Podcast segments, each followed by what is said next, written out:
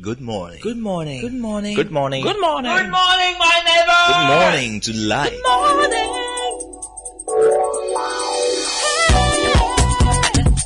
Music. Talk. Inspiration. In perspective. Express yourself. Good morning, my neighbor. Citi FM. Your station. It's a refreshing lifestyle. Citi FM. 97.3.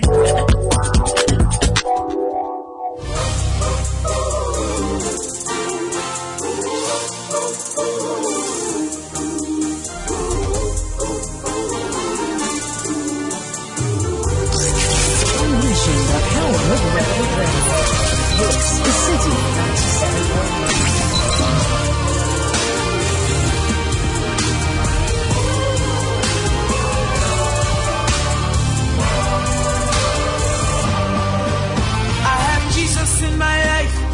living for His glory. I'm on fire every day.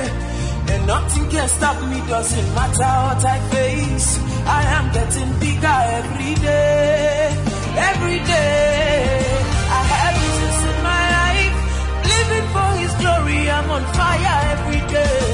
And nothing can stop me, doesn't matter what I face. I am getting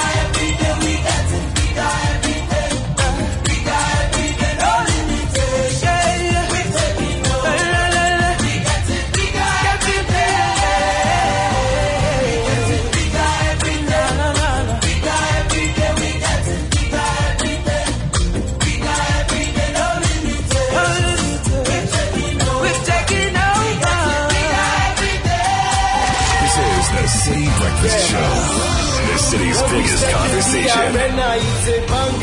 Silence the voice of failure, we need success louder. Bigger and bigger, what we got is realer than real, and we are on fire. And this is the life that we chose. We're balling in the Holy Ghost. Higher we go, we will never stop. Yo, there's a spirit that's alive in me, the spirit of the Lord, and it's taking me to levels me I've never been before.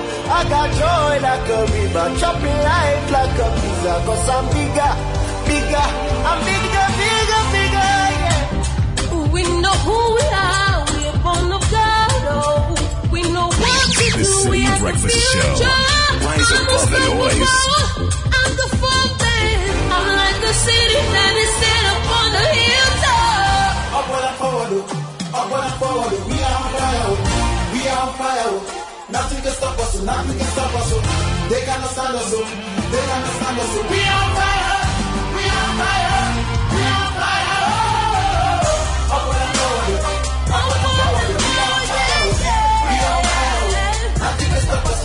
stop us. oh. They cannot stand us, oh.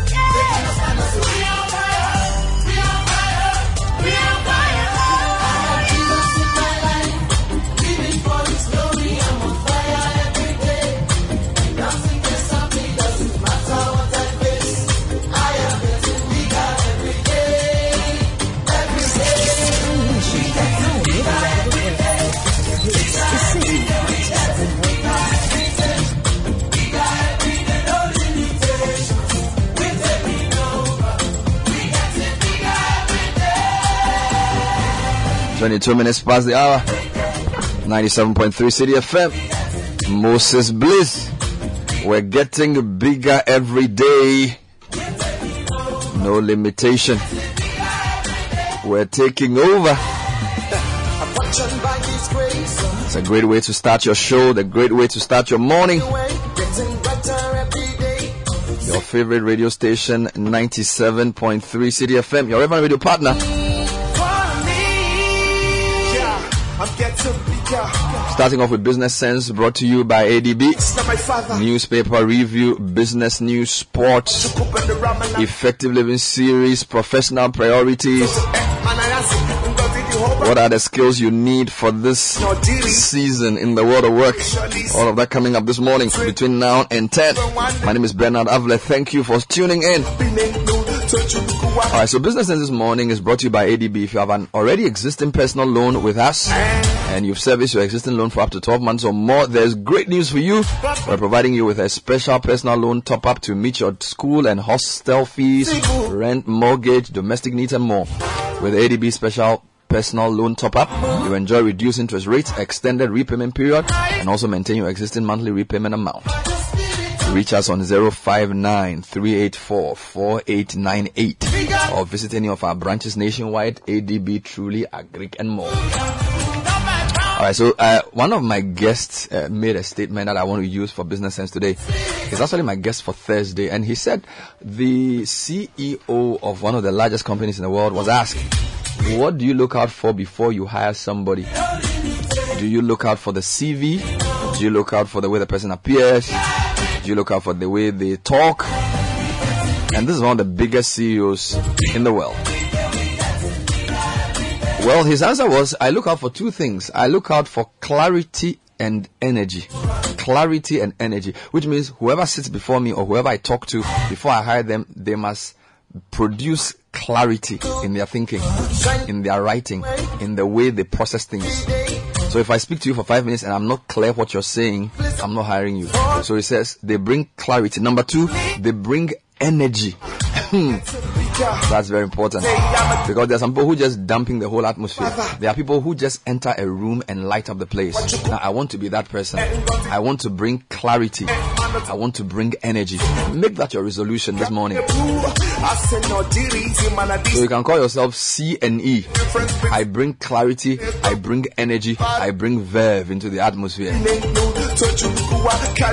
Oh yes, so that was Moses Bliss. That was Business Sense, brought to you by ADB.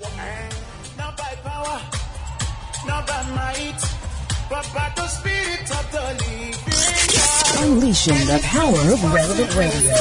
This is Citi 97.3. Join the conversation on the Citi Breakfast Show on Facebook at facebook.com forward slash city 97.3, Twitter at twitter.com forward slash city 973, and Instagram at instagram.com forward slash city 973 with the hashtag CitiCBS.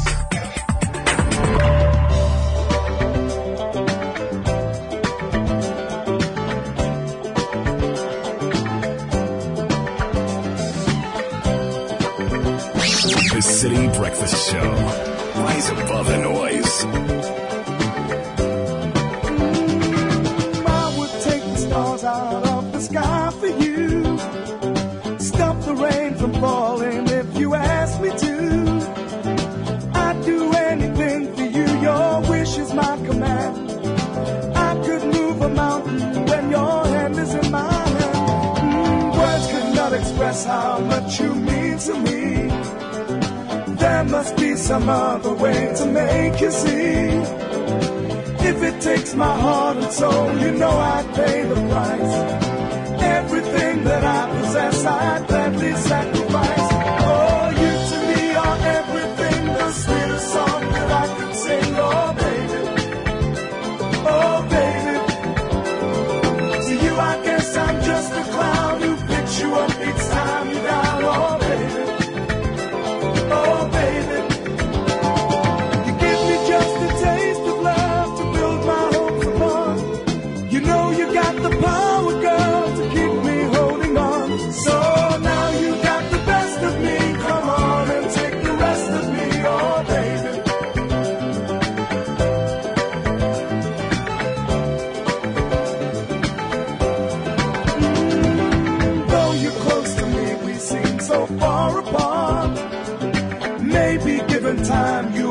Change of heart. If it takes forever, girl, then I'm prepared to wait. The day you give your love to me won't be a day too late. Oh, you to me are everything, the sweetest song that I can sing. Oh, baby.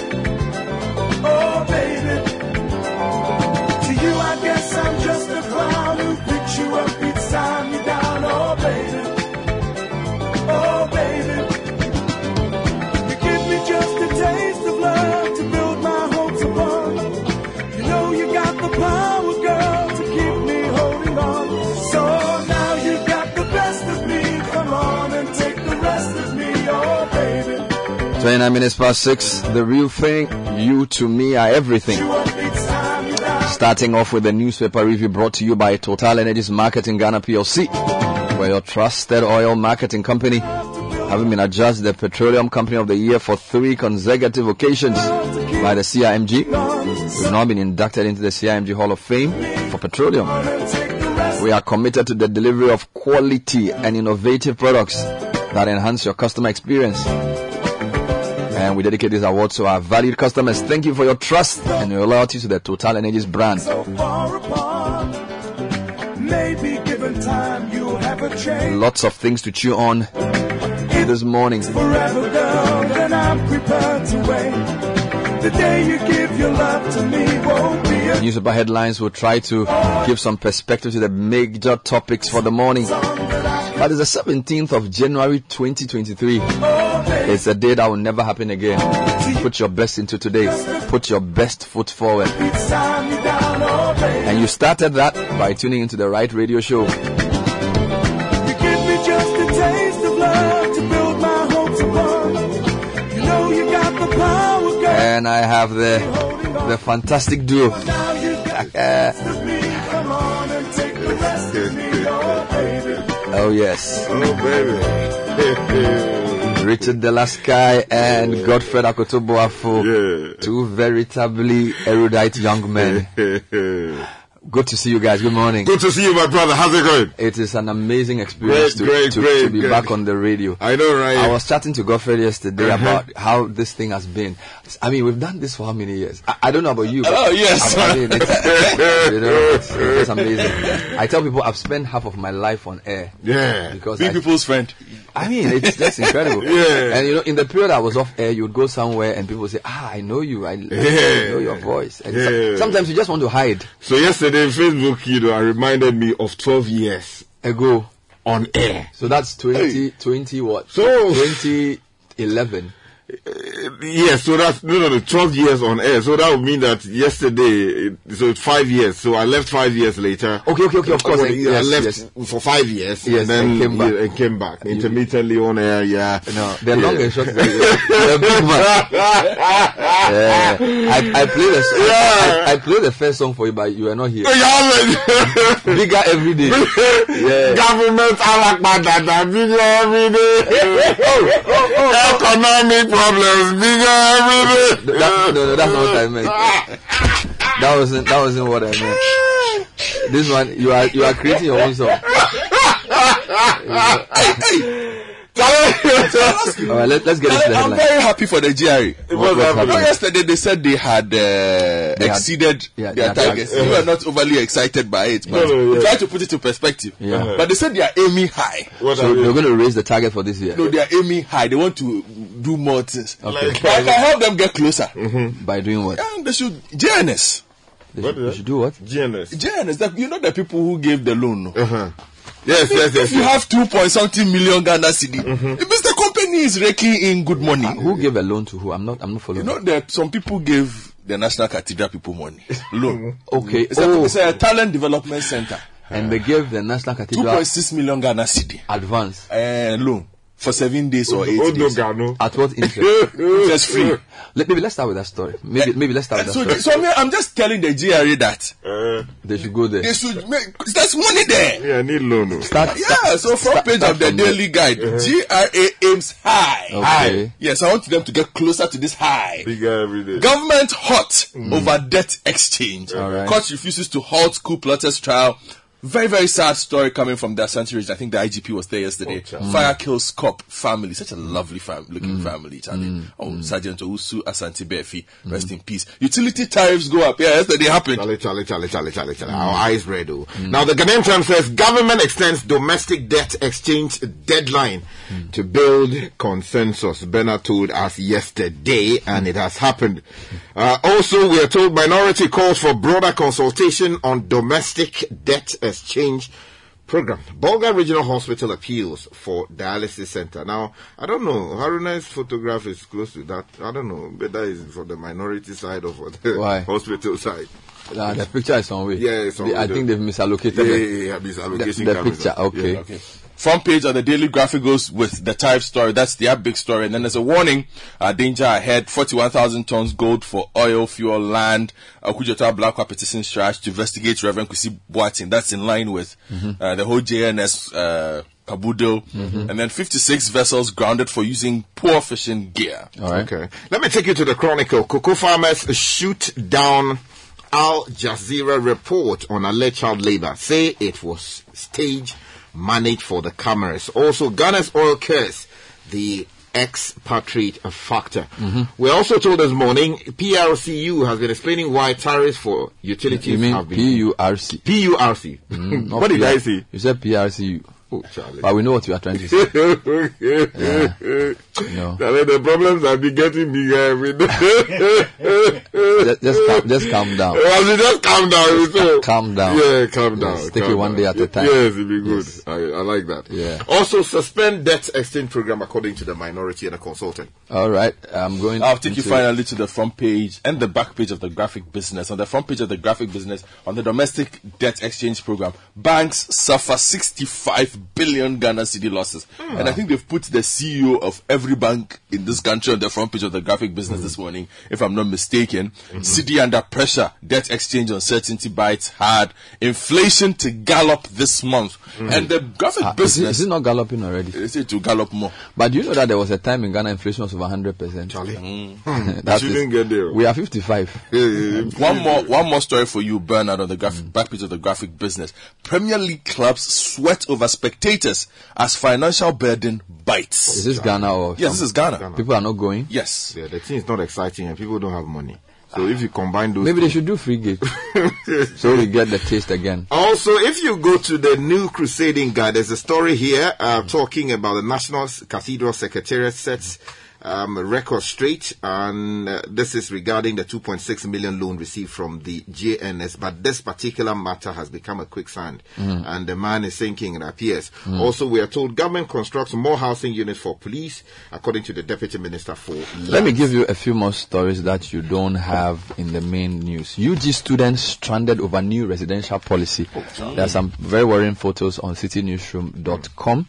Now, on the oil for gold deal or gold for oil, Ghana takes delivery of first 40,000 metric tons. And then the uh, government is saying that there's enough gold to exchange for oil. This is the Bank of Ghana. Meanwhile, in the same breath, the Bank of Ghana is blaming pressure on the economy for cedi depreciation. So the central bank is in focus there. Now, security issues. One person shot in Buipe after youth besieged Damongo police station. And then some banks Banks risk collapsing over debt exchanges. The minority speaking on citinewsroom.com. My Joy Online is also leading with the debt exchange. Mm-hmm. Jan- January 31 date will not be met or deadline will not be met according to Theo Acheampong. Meanwhile, pensioner Ben Hold, bondholders forum threatened to picket at finance ministry over debt exchange mm-hmm. and government should adopt principle of burden sharing.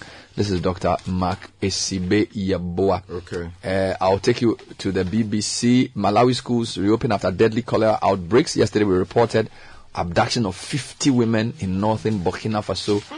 Very troubling times indeed in that country. CitiBusinessNews.com. NCA approves transfer of majority shares in Vodafone Ghana to Telecel. That's uh, a new development there. And then we are told, of course, debt exchange extended for the third time. Let's get into the details. Okay, debt exchange, debt exchange, debt exchange, and all its attendant stories. Mm. So I will start from the graphic business. Mm-hmm. Banks suffer 65 billion Ghana cedi in losses. Mm. That story is on page six of the graphic business, and according uh, to uh, the story by Boahine Asamoah, banks' exposure to the ongoing debt Mm-hmm. Ah, restructuring is, he, is exercise. he back writing? I know he left for a while. Mm, he's back. Okay, Uh, he's come with a big story. that's good. Mm. Banks' exposure to the ongoing debt restructuring exercise is estimated to be well over 65 billion Ghana cedis, even though government says it has made available a 15 billion Ghana cedi fund to ensure financial sector stability.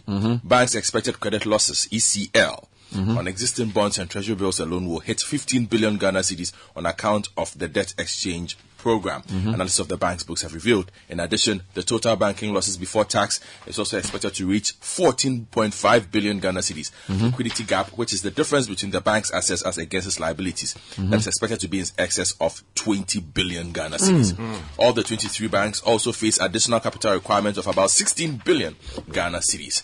Uh, so then some further analysis is done on this matter. And that says that data available to graphic business also indicate that if the current accounting treatment as recommended by the Institute of Chartered Bankers were to apply to the books of banks in the country, 17 banks mm-hmm. will have capital adequacy ratio of less than 10%. Per Bank of Ghana rule book, all banks must have a minimum of 10% adequacy ratios.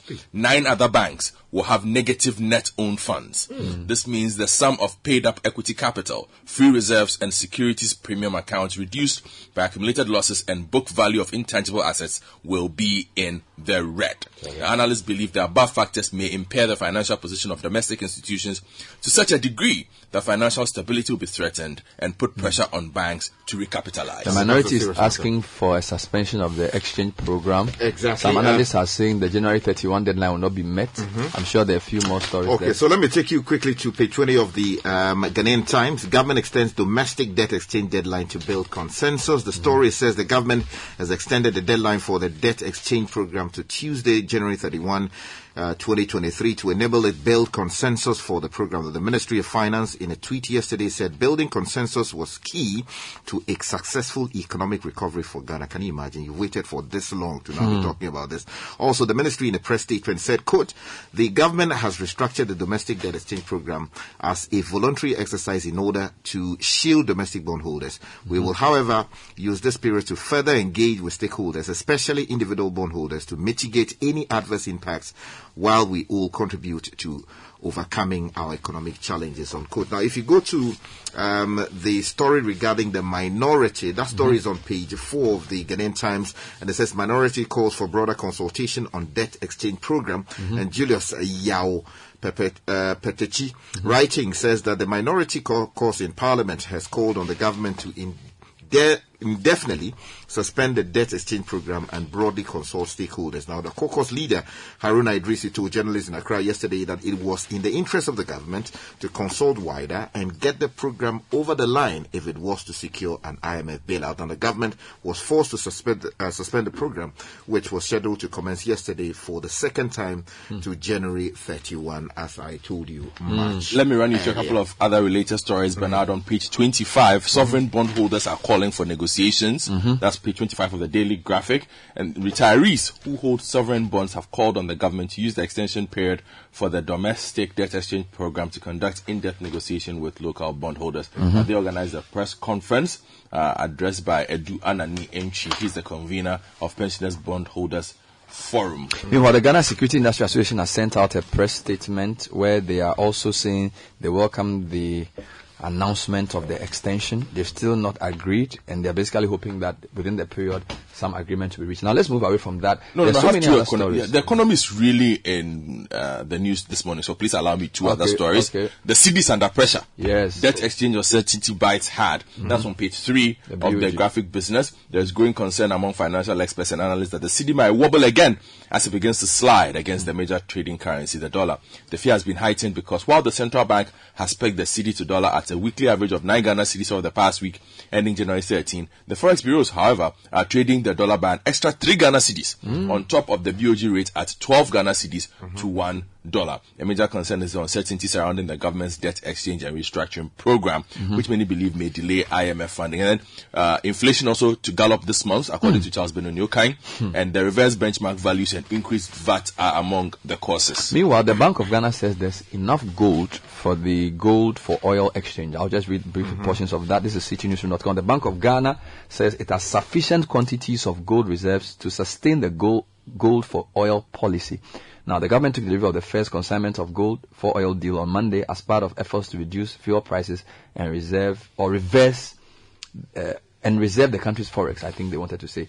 Many have, however, raised concern about the government's ability to sustain the policy. Now, appearing before the Public Accounts Committee, Director of Financial Markets at the Bank of Ghana, Stephen Opata, says the central bank is well positioned to meet the demand of 160,000 ounces of gold per month transaction. Let's stay with the matter of gold because on page four of the Anchor newspaper, there's a story there. PMMC begins bulk purchase of gold to support Gold for Oil initiative. Now, the story says the Precious Mineral Marketing uh, Company has uh, commenced process uh, the processes uh, necessary to secure adequate quantities of gold in support of government's Gold for Oil initiative. Now, according to the National um, what do you call the institution? Management has begun setting up offices in selected mining regions, first of which has already been established in Kumasi in the Ashanti region to buy, quote unquote, all gold from small scale miners, including the community mining scheme and others. And it goes on to give you details uh, in a press statement that is published here. But there's a bad news that's coming in for those of us who are paying electricity and water uh, bills, uh, but maybe good news for the utility companies. If you go to page five of the same newspaper, Gifty Arthur reporting says that despite a fairly stable cedi, the Public Utilities Regulatory Commission has announced increments in utility tariffs beginning February 1, 2023, in spite of rising economic hardships uh, facing many of our citizens. Now, the state-owned regulator in a statement said the end user tariff for electricity has been increased by 29.96%, while that of water has also seen an upward adjustment by some 8.3%. This is really going to buy Well, they've been discussing this at least for the past three months, so this was not unexpected. Yeah, but it's bad news that people struggling to even pay, uh, you know, basic basic fees and all of that. Charlie, it's, it's, it's not good. Yeah, news at all. I, I wanted to give you a quick one before Godfred comes in. Uh, two security stories. One person shot dead in Buipe after a youth besieged Damongo police station. There was also some clashes in Jamestown yesterday, and we have both stories on citinewsroom.com. So one person was shot dead after the youth in the area massed up at Damongo police station, demanding the release of eight people arrested for allegedly burning houses belonging to Fulanis. The arrest came after a call by Buipewura Abdullah Jinapor II to the police to arrest the perpetrators. Now, the youth of the town, led by the Gonja Land Youth Association, have been arresting, protesting the enskinment of a Fulani chief for Monday, a suburb of Buipe. And in Jamestown as well, there was there were classes which was also linked to mm-hmm. some chieftaincy issues. And I feel we need to get the police to be on high alert, mm-hmm. national security as well, on these chieftaincy matters that tend to degenerate into confusion. So those are two hotspots that our team will be keeping an eye on this morning. Let me take you to page three of the Daily Graphic uh, and fishing. Uh, 56 vessels have been grounded for using poor fishing Mm. gear, Mm. and this is coming from the Ministry of Fisheries and Aquaculture Development. Mhm. The sector minister, Mavis Hawa, told the Daily Graphic last Friday that the ministry was poised to weed out all forms of uh, what is called illegal, unreported, and unregulated fishing Mhm. uh, in Ghanaian waters. Mm, Now, UG students stranded over new residential policy. Now, education, two troubling stories. There's another one that we we held on, we had on Citi TV where a school in the north had students eating from the bare floor because mm, they The couldn't put up a dining hall. That, there's a lot of that happening on the TV show this morning. But on on the news website, some continuing students of the University of Ghana have been left stranded on campus following the university's new residential policy. On Monday, some affected students of Commonwealth Hall, numbering about 40, were turned away by security personnel of the school from accessing their hall. Now, the new directive to reassign continuing students of Commonwealth Hall and Mensah Sarbah halls to other halls comes on the back of numerous clashes recorded between the respective halls in times past. And speaking to Citi News, some of the stranded students called on the University of Ghana management to listen to their plea as the others arranged accommodation. Uh, as the other arranged accommodation they say was too high for them to afford. One student said, I don't have any relatives in Accra, so if I'm not allowed to enter the hall, I can only loiter till daybreak. And the background says the residential policy says continuing students are supposed to occupy other halls apart from the Commonwealth and Mensah Sarbah halls to make way for level 100 and graduate students. I think the university wants to change Yeah. the, the culture there and it's, it's become one too many.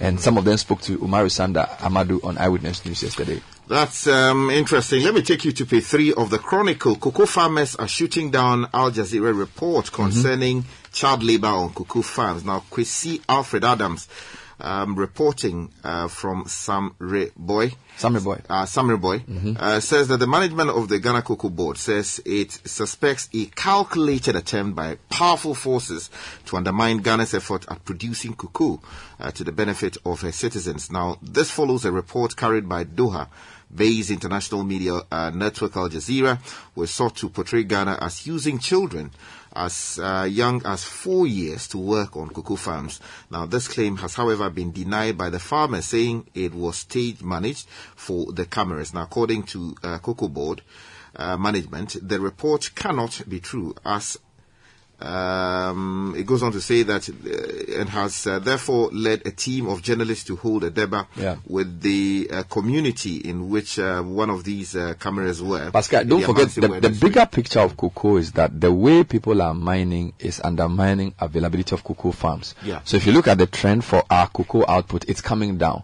Now, if cocoa prices start falling, we're in big trouble. As I speak to you, there's reduced coffee prices globally, and this is affecting Ugandan farmers in a very serious way. Now, you, you, Uganda depends a lot on coffee. East African countries depend a lot on coffee. Now, with there's been a slump in international coffee price and shipping cost in the last quarter, and this is affecting farmers. So, for me, we, we need to keep an eye on the effect of galamsey You know- on cocoa output Yeah. and the attempt by countries that usually buy our cocoa Mm-hmm. To look for substitutes. There was a story I read a few days ago about some European country trying to plant cocoa. You know, We've always we- seen the Chinese always trying to do this.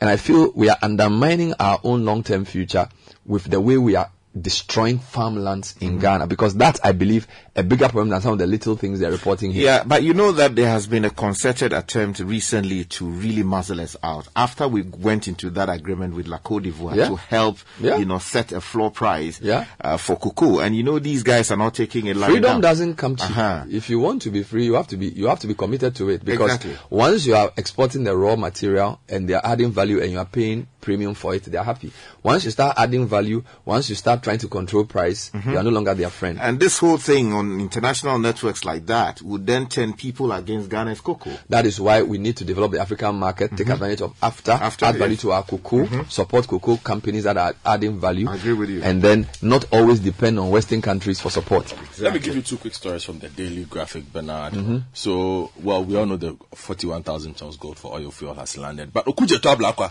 It's it? on the cathedral he's- issue. Yeah, he, yesterday he was at CHRAJ. Mm-hmm. Uh, he's asking, uh, he's petitioning CHRAJ to investigate Reverend Kusi Boateng Edujemfi. The member of parliament for North Tongu, uh, Samuel Okudzeto has petitioned the Commission on Human Rights and Administrative Justice to investigate the Secretary of the National Cathedral Board of Trustees, Reverend Victor Kusi Boateng, over conflict of interest, including possession of multiple identities and other alleged criminal dealings. The petition, which was received by the two deputy commissioners of CHRAJ yesterday, also alleged that there was a transfer of 2.6 million Ghana cedis cash from the National Cathedral Secretariat to JNS Talent Center Limited, owned by Reverend Kusi Boateng, under his secondary identity, Kwabena Edu Gyamfi. Mr. Mm. Ablakwa confirmed the submission of the petition to the Daily Graphic yesterday, said the petition sought to invoke the mandate of CHRAJ and Article 218 of the 1992 Constitution to investigate, quote, the odious conflict of interest in regard to Reverend Victor Kusi Boateng's position on the National Cathedral Board, as he literally paid his own company a staggering 2.6 million Ghana cedis for no work done. And then just to wrap up on my side, the New Year School is opening Before today. you do that, the, let me just give you a related story on Okay. the National Cathedral project. If you go to the New Crusading Guide, the National Cathedral Secretariat says it is setting the record straight on the 2.6 million loan received from JNS. The story says that the National Cathedral Secretariat has refuted allegations by the Member of Parliament for the North Tongu constituency, Honorable Samuel Okudzeto Ablakwa, who claimed that some 2.6 million Euro, uh, Ghana cedis uh, was paid to a company owned by a board member of the cathedral, Reverend Victor Kusi Boateng. Now, JNS Talent Center uh, Limited, which allegedly runs a crèche in Dawhenya, was uh, paid some 2.6 million Ghana cedis to help build the cathedral, the lawmaker revealed in a tweet last Wednesday. The lawmaker on Monday, January 16, further alleged that uh, that particular institution is owned by one Kwabena Edu Gyamfi. Now, it goes on to provide details, but the National Cathedral Secretariat is saying in a statement that the 2.6 million Ghana cedis was a refund to JNS talent and not an amount illegally paid to them. We know that Joseph Whittal led CHRAJ will do a good job with this. So we, we, we will yeah, see my how- only concern is We will whether also do they, a good job. whether CHRAJ was the right platform. Uh, yeah, for the conflict of interest, the constitution hives it off and says they Mm-hmm. should deal with it. But on the matter of you The know, identity issues. double identity, Whether CHRAJ has yeah, the- it, the it may have some criminal connotation, connotations. It would seem that Maybe the the the, the, the, the, the petitioner or appellant or whatever his name, maybe he wants to explore CHRAJ preliminarily first, and then we see how that No, falls. but, but Ben, I should not also not be the case. Well, maybe we'll discuss this later. So let me not use this. Mm-hmm. yeah, New Year school has started. Yeah, it's opening today. Uh, this thing still continues. yeah, yeah, no, it's really good. The New Year school Oh, yeah, normally yeah. brings a lot of. Uh, so I, this, yeah, I this think year, it's important to think about the year. Yeah. In my formative years as a young journalist, no. You used to That cover was- New Year yeah, school. that's what I That was your beat. Yeah, yeah, yeah. so this year, Yeah. the vice president is speaking. Uh-huh. The finance minister is speaking. We'll be interested to hear him. I think Mary Chinery-Hesse is also there. Yes, uh, Sheila Koboche is speaking. Ursula also Kufu Mm-hmm. is speaking. Dr. Yose Duchum is speaking, and then uh, Daniel Macaulay. Speaking of Esla uh, Owusu, NCA approves transfer of majority shares in Vodafone Ghana to Telecel. They are selling it again. Yeah, they've been looking for a buyer for a while.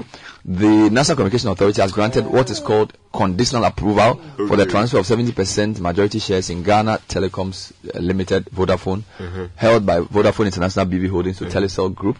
This is subject to concessions by the seller and representations made by the buyer to the NCA. Mm-hmm. Now, the NCA in a statement confirmed that the revised proposal from the buyer now meets the regulatory threshold and hence granted conditional approval. You know, the, the way Vodafone has moved from, from Ghana Telecom PNT to Norway, Norway. to the UK, Austin we- we hope the Telecel move revamps it because we are part owners of Vodafone. Uh-huh. And it, it is in our interest. All the telcos, look at MTN is now the overwhelming dominant force. Yeah. Vodafone, Airtel, Tigo, and the others need to be strengthened to provide a semblance of good competition. The let me take you. where are they from? Let me take you to China. Uh, we, we can find out. out. So, uh, a top Chinese delegate Mm-hmm. Or official is on a five-nation tour of Africa, and I thought I would just mention that for you. Yeah, China's foreign- new top diplomat, Yeah, the foreign minister. King Gang, is that how it's pronounced? No, King Gang. Chingan. it's Ching. Yeah. Chingan. Yeah, like Chingong. Embarks on a five nation African tour. So Chinese Foreign Minister King Gang began his inaugural week long tour of five African What's the- countries. what's the spelling I want of the Sky second name? Uh, G A N G. I this guy to guess the five countries that he was. Uh, Yeah, I think Z- Z- Zambia should be in there. I think there should be Ethiopia in there. no, Zambia is not there. Ethiopia is there. You are right. Starting with Ethiopia. It should be Kenya somewhere there. Kenya is not there. Because they are very reliant on Chinese loans. So let me just give you this round. Okay. He's doing Ethiopia. Uh-huh. He'll do Gabon. Gabon. He'll do Angola. Angola, yes, He'll do. Benin and Egypt. Yes. Yeah, uh, Benny, I'm not too sure why they're interested there. There's a lot happening. Uh, there's a lot happening you there. don't know. Charlie. you see down there. The countries are not picked You think- randomly. yeah, we'll see. So that's the story from now. I'm a bit surprised he did not come to Ghana though.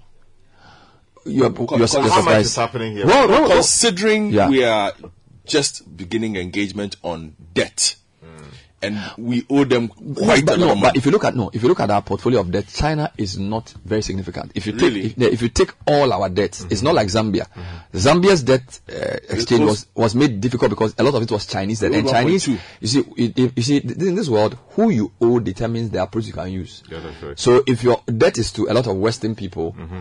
the Paris Club and all these guys can come together and give you concessions. But the Chinese play with a different rule book. That's right. but so- they are sitting with the Paris Club this time. Yeah, but I'm saying that the new negotiations. Yeah, but I'm saying that less complicated than Zambia is that the overall percentage of exposure to China is low. Don't forget, a lot of the Chinese loans all don't come through from Nils's time. So the promise is made. The in fact, the money don't come. don't forget we even have a whole bauxite thing with China, right. but not all the money has been released. Sinohydro. Mm-hmm. So a huge chunk of our, our debt is to the bond market people mm-hmm. And to Western people. And now people are holding out.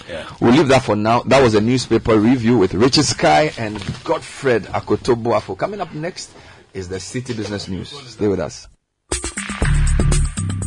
Join the conversation on the Citi Breakfast Show on Facebook at facebook.com forward slash citi 97.3, Twitter at twitter.com forward slash citi 973, and Instagram at instagram.com forward slash citi 973 with the hashtag CitiCBS. This is the Citi Breakfast Show. The city's biggest conversation. Citi Business News coming up shortly on the Citi Breakfast Show. Michael Bodusori sat in the studio with his beautiful suspenders. we used to call them braces. I'm not sure if that's the, the same word. Yeah, but this uh, news is brought to you by MTN. This new has just begun, and what better way to begin the year than by starting fresh with a brand new SIM from your favorite network? From the month of January, all SIM card prices will now be 10 cedis. So join the MTN family and begin the year with great coverage and super fast internet connection everywhere you go. So Michael is here with all the details.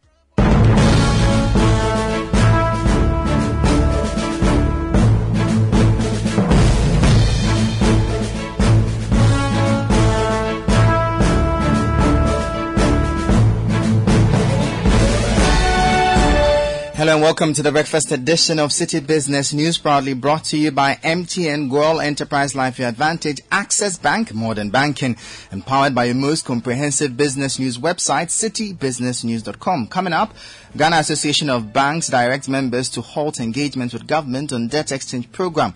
Meanwhile, stakeholders urge government to review the program and ensure consensus for a successful implementation. Also, Association of Ghana Industries AGI calls for an extension in the implementation of the announced increment in tariffs.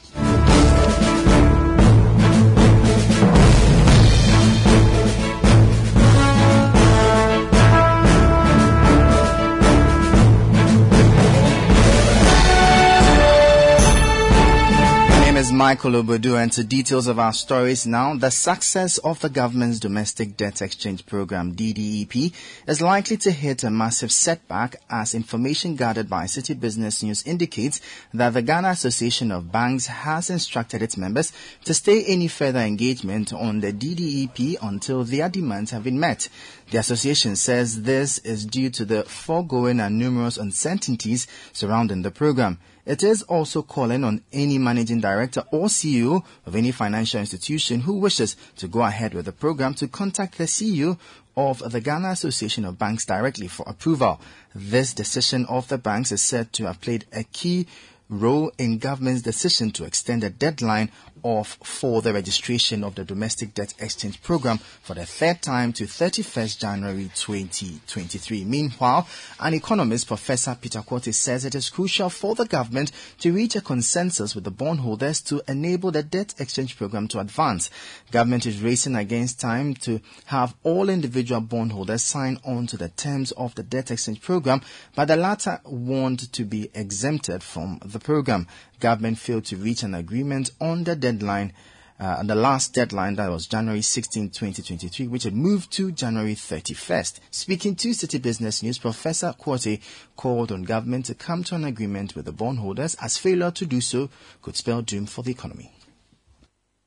Will be very disastrous.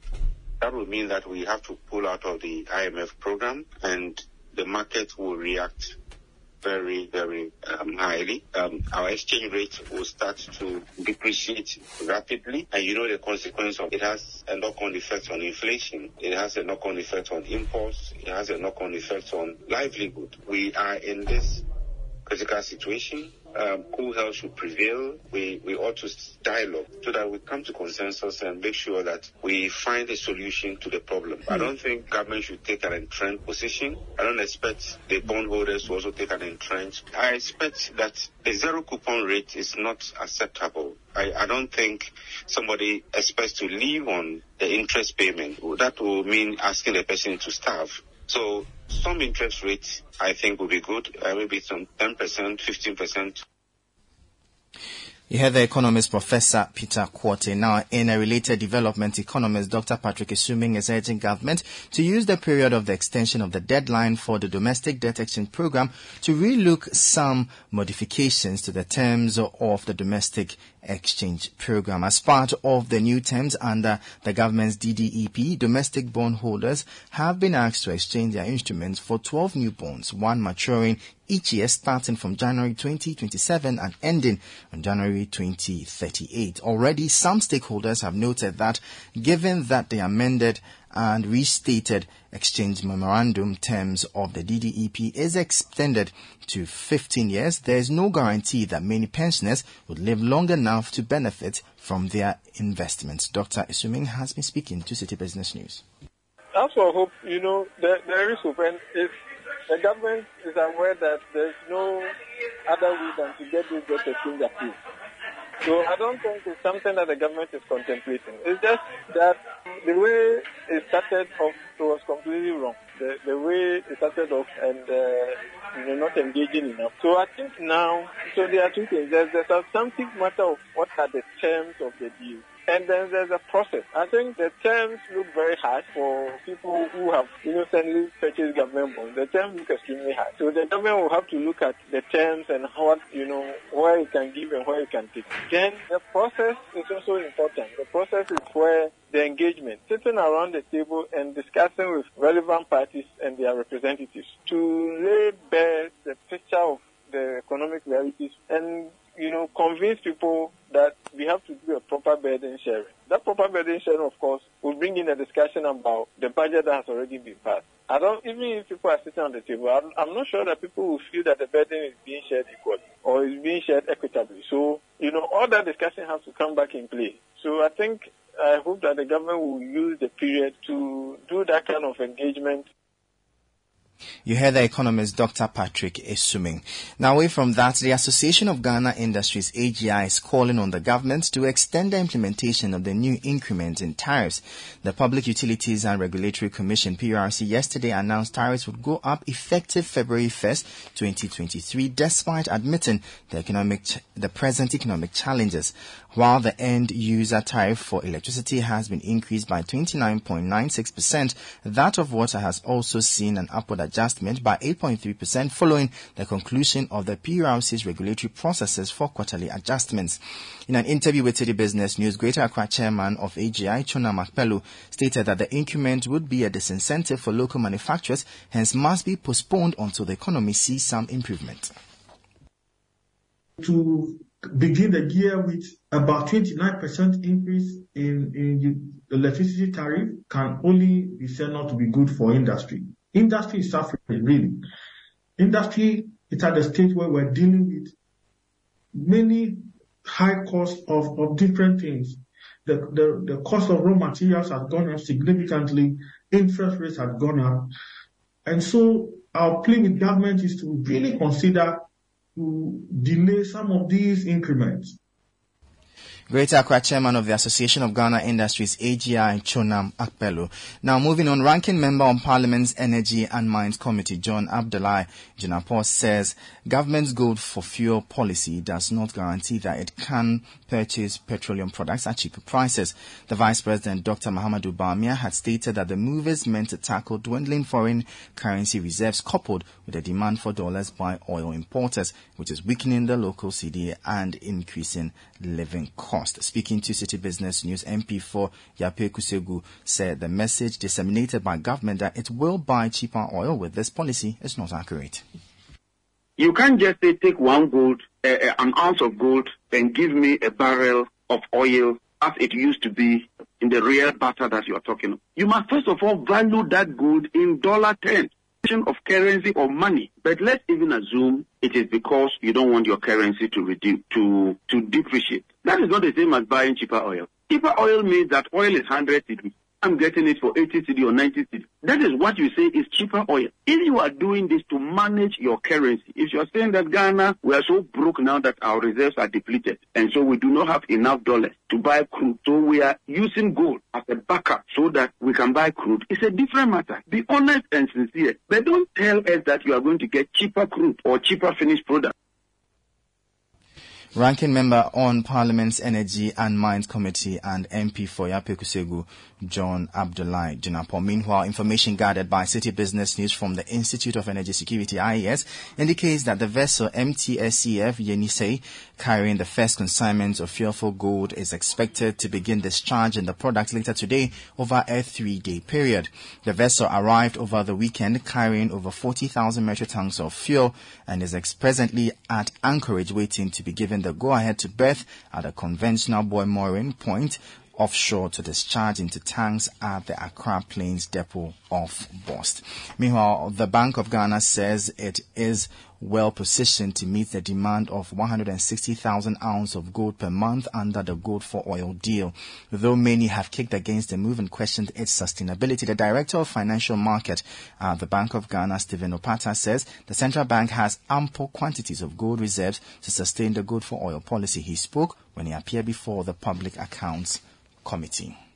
Now on the interbank foreign exchange market where banks trade amongst themselves, the dollar remained unchanged and is selling at 10 cedis 34 pesewas. The British pound lost 1 pesewa and is selling at 12 cedis 61 pesewas. The euro remained unchanged and is selling at 11 cedis 2 pesewas. However, at some forex bureaus in the capital, the dollar is selling for 12 cedis 90 pesewas while the British pound is selling at 15 cedis and the euro is selling at 13 cedis 15 pesewas. Let's now join Mark Jordan Sikanate of Databank for the latest update on the bonds market.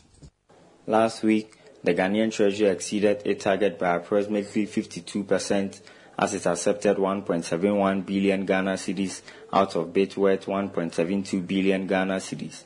Yields on the 91 day and the 182 day tenure declined to 35.46% and 35.83% respectively, whilst the 364 day yield climbed to 35.92%.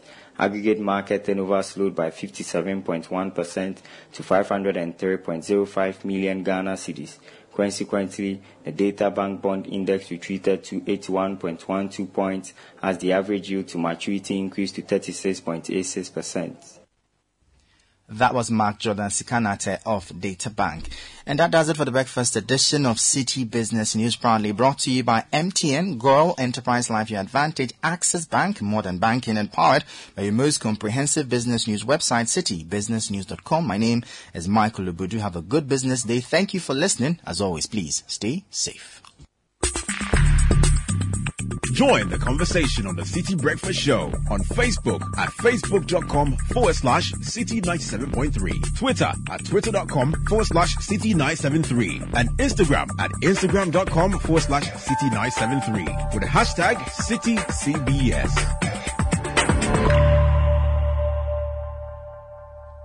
This is the Citi Breakfast Show, the city's biggest conversation.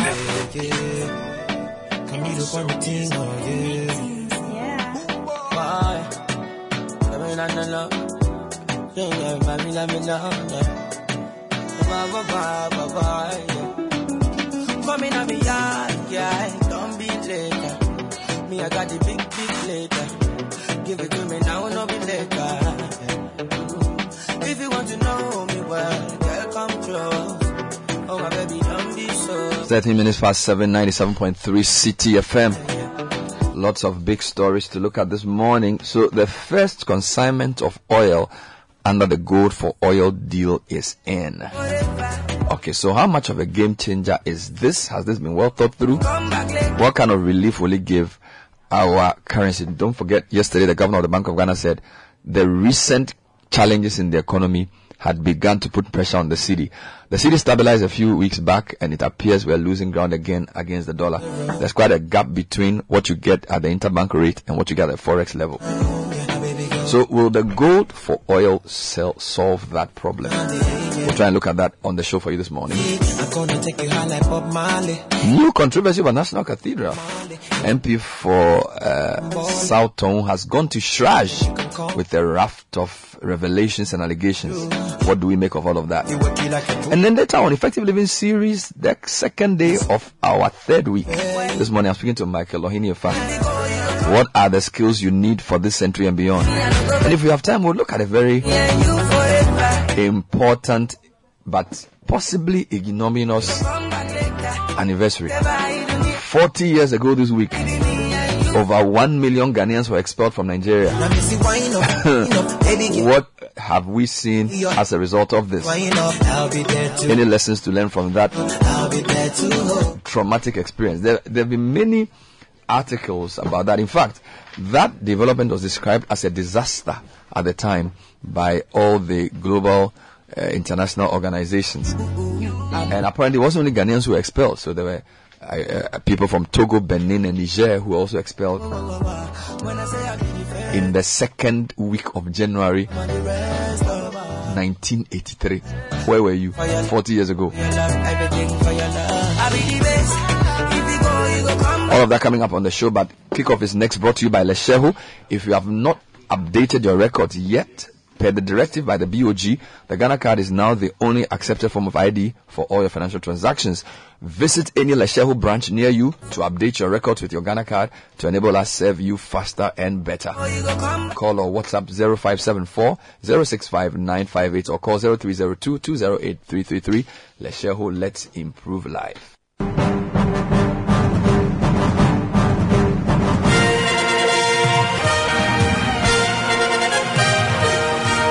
Benjamin Ketias here.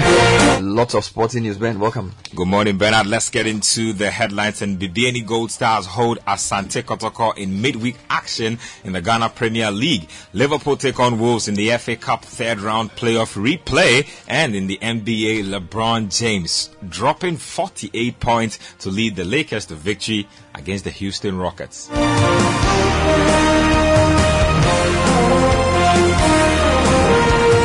And let's start off with some boxing. And former WBO super bantamweight champion Isaac Dogbe says he is under no pressure to reclaim a world title. The 28-year-old is scheduled to fight Cuban boxer Robeisy Ramirez on the 1st of April for the WBO featherweight belt, which could be vacated by Mexican fighter Emmanuel Navarrete. Now, in an interview with Citi Sports, Dogbe insists he has no fear to become a two-time world champion. Pressure? Nah, I mean there can't be no pressure. I mean, wherever the pressure is, we have to, um, we have to, we have to take, we have to control the pressure. We have to control the fear. We have to control the, the, the, the emotions and everything. That's what makes us us, and that's what makes it very important, and that's what makes it um, exciting. Knowing that you know you're going out there, everyone is counting on you to deliver, and you know we've been we've been it, it's been great. You know, climbing up the climbing up the ladder all these years, and um, I feel excited about this one. And I know that by God's by God's by God's special grace, we're gonna go out there and deliver. We had former WBO super bantamweight champion Isaac Dogbe speaking there. Let's get to the national team and the Black Galaxies. They are uh, in the news these days because the Chan is happening. Now, Black Galaxies head coach is Annor Walker. He says his players are yearning to make up for the 2-1 loss to Madagascar in the ongoing tournament. Now, Ghana must avoid defeat against Sudan in the final Group C match on Thursday to stand any chance of making it to the knockout stages by losing the game, they are all down and they are worried and they did not understand why they should lose a match against no other team than Madagascar. We just finished a meeting uh, together with them. The technical and the players had a meeting, and in fact, I have to ask them some questions which they answered. And uh, I could see how serious they are, how ready they are for the Thursday's game. Because uh, they know if they don't win or they are not able to win on Thursday, then it will be a blow for them and uh, they will disappoint the whole Ghanaians. So they are ready. The attitude is going to be different on Thursday. Black Galaxy's head coach Annor Walker speaking there. Let's get to some results from the matches that were played yesterday. Mali played out a 3-3 draw with Angola and then Cameroon beat Congo by one goal to nil. Now later today, there's Mozambique versus Libya. There's also Algeria versus Ethiopia. So that's what's going on with the Chan tournament. Let's get to the betPawa Ghana Premier League match week uh, 12 action. The BNE Gold Stars, they missed two penalties to draw 1-1 against Asante Kotoko at the Duns Park in Bibiani. Now La Ibrahim missed the penalty for Gold Stars, but Dramani Yaya scored from the rebound uh, to cancel out Stevie Mukwala's goal for the Porcupine Warriors. Kotoko's goalkeeper Frederick Asare saved the second penalty in the match from Prince Owusu Kwabena. Now Gold Stars head coach Michael Osei ruled his team's poor finishing on the day. Je suis pas content le match nul. Uh, we came here to win the match. Uh, we have got a lot of uh, numerous of uh, chances to score, but we couldn't. Score. That's that's football. That's football because uh, we, we we had a chance today to, to, to win this game. But uh, I don't know because I, I, I said a message to the to the player, but uh, it's a public. I cannot say too much for uh, about the player. Uh, it's a very unfortunate game that uh, we couldn't we couldn't win the game. So uh, it was balanced game, but we get opportunity. But in the game, if you, if you get opportunity and then you don't score, that's how it goes. So I will take I will take the one point and then uh, in good faith. So you had Gold Stars head coach Michael Osei speaking there. Now head coach for Asante Kotoko Seydou Zerbo had this to say after the match. Je suis pas content le match nul. Uh, we came here to win the match. Uh, we have got a lot of uh, numerous of uh, chances to score, but we couldn't score. So I'm not happy with the results. Uh, football as it is, is a game of uh, chances, and the match we play today eh, is different from the match we are going to play next. So there is nothing we can say much about, about this very much. All of our supporters they saw what, what went on wrong and what went good. La vérité des matchs qu'on a joué ce soir, c'est différent du match de demain.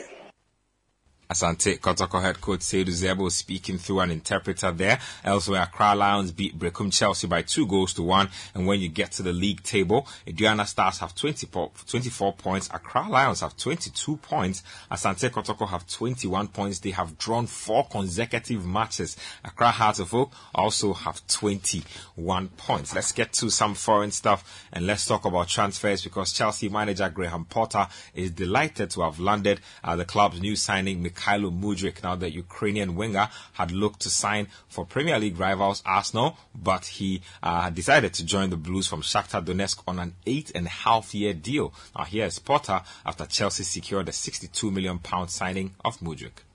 Well, I, I think you're never surprised in the tra- in the transfer window because things happen. Um, sometimes, like you don't expect them to happen. But um, in terms of what he brings, he's a young player with um, with a big future. Uh, exciting, one v one, direct, attacks the back line, um, can go in in wide areas, but also affects the goal. So, uh, really exciting player. I think our supporters will really like him. So you had Chelsea manager Graham Potter speaking there. Let's get to some FA Cup uh, replay action that will happen later today. There's West Brom versus Chesterfield. There's also Wolverhampton Wanderers taking on Liverpool Football Club. Let's get to the camp of Liverpool and let's hear from head coach Jurgen Klopp. No, no, we go as strong as we can, but it always depends on the situation you are in, and that means when was the last game and stuff like this. Not all players who played on uh, the last game are available now, so for different reasons. And yes, we will make changes. That's clear, but it's good as well. So, um, but what I mean with as strong as we can, because we want to win the game, so we need obviously fresh legs. I could, that's now the easy thing for me is to sit here and tell the boys, yeah, so you pretty much with the game at Brighton, you put us in a situation, so let's have a look how you can get us out of that again. So, but I, I, I, that's what means I'm, I'm out of responsibility. I cannot. I just can't. So, I mean, we have to make decisions about the lineup. We will. Uh, there will, will make changes. That's clear. Three days after the last game, I think that makes absolute sense. And then um, we will go. You heard Liverpool head coach Jurgen Klopp speaking there. Let's round it off with some basketball from the NBA. The Houston Rockets, they uh, took on the Los Angeles Lakers last night and it was LeBron James dropping 48 points, 8 rebounds and 9 assists to lead the Lakers to a 140-132 victory. On the side of the losing Rockets, it was young uh, Turk Alperen Şengün dropping 33 points for his team in the process. That's all for this morning's edition of Kickoff. My name is Benjamin Inketia. Kickoff was brought to us by Letshego. There's more sports at citisportsonline.com. This is the Citi Breakfast Show, the city's biggest conversation.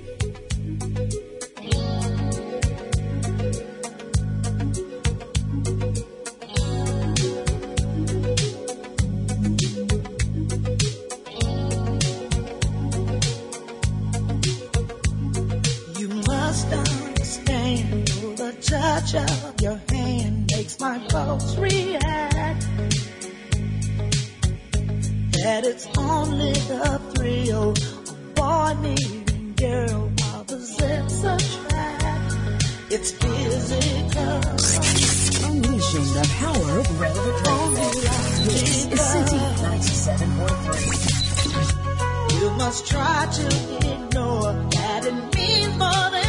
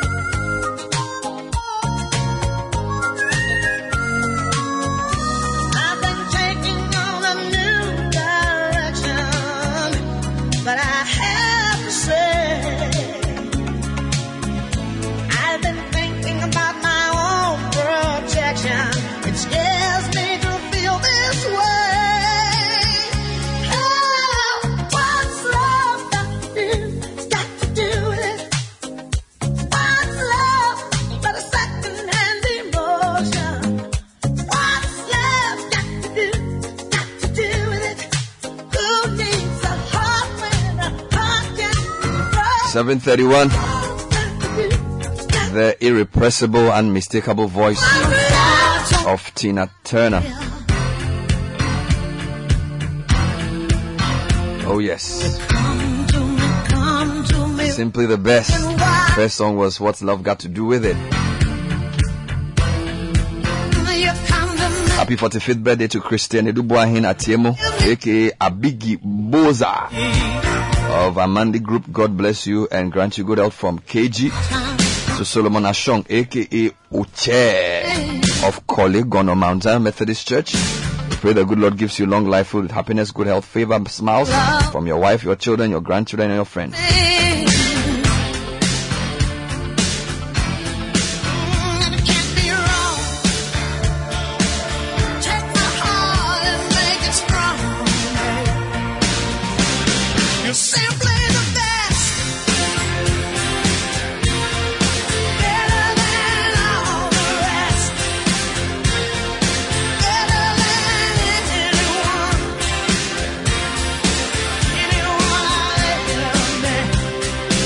A, a lot of a lot of things calling for attention. You know, when we started this job many years ago, there were what we call dry news days. Yeah. Where on that day, probably the only thing that you would see was some. Politician is going to say something. Not even that. You probably will have some story with some mundane story. Charlie. There was nothing really, so you had to then create news. Yes. But I think in the past few years, possibly because I don't know it's social media or whether it's just because the economy has gotten to a certain stage or our democracy. There's so much. Now, let, let me give you an example.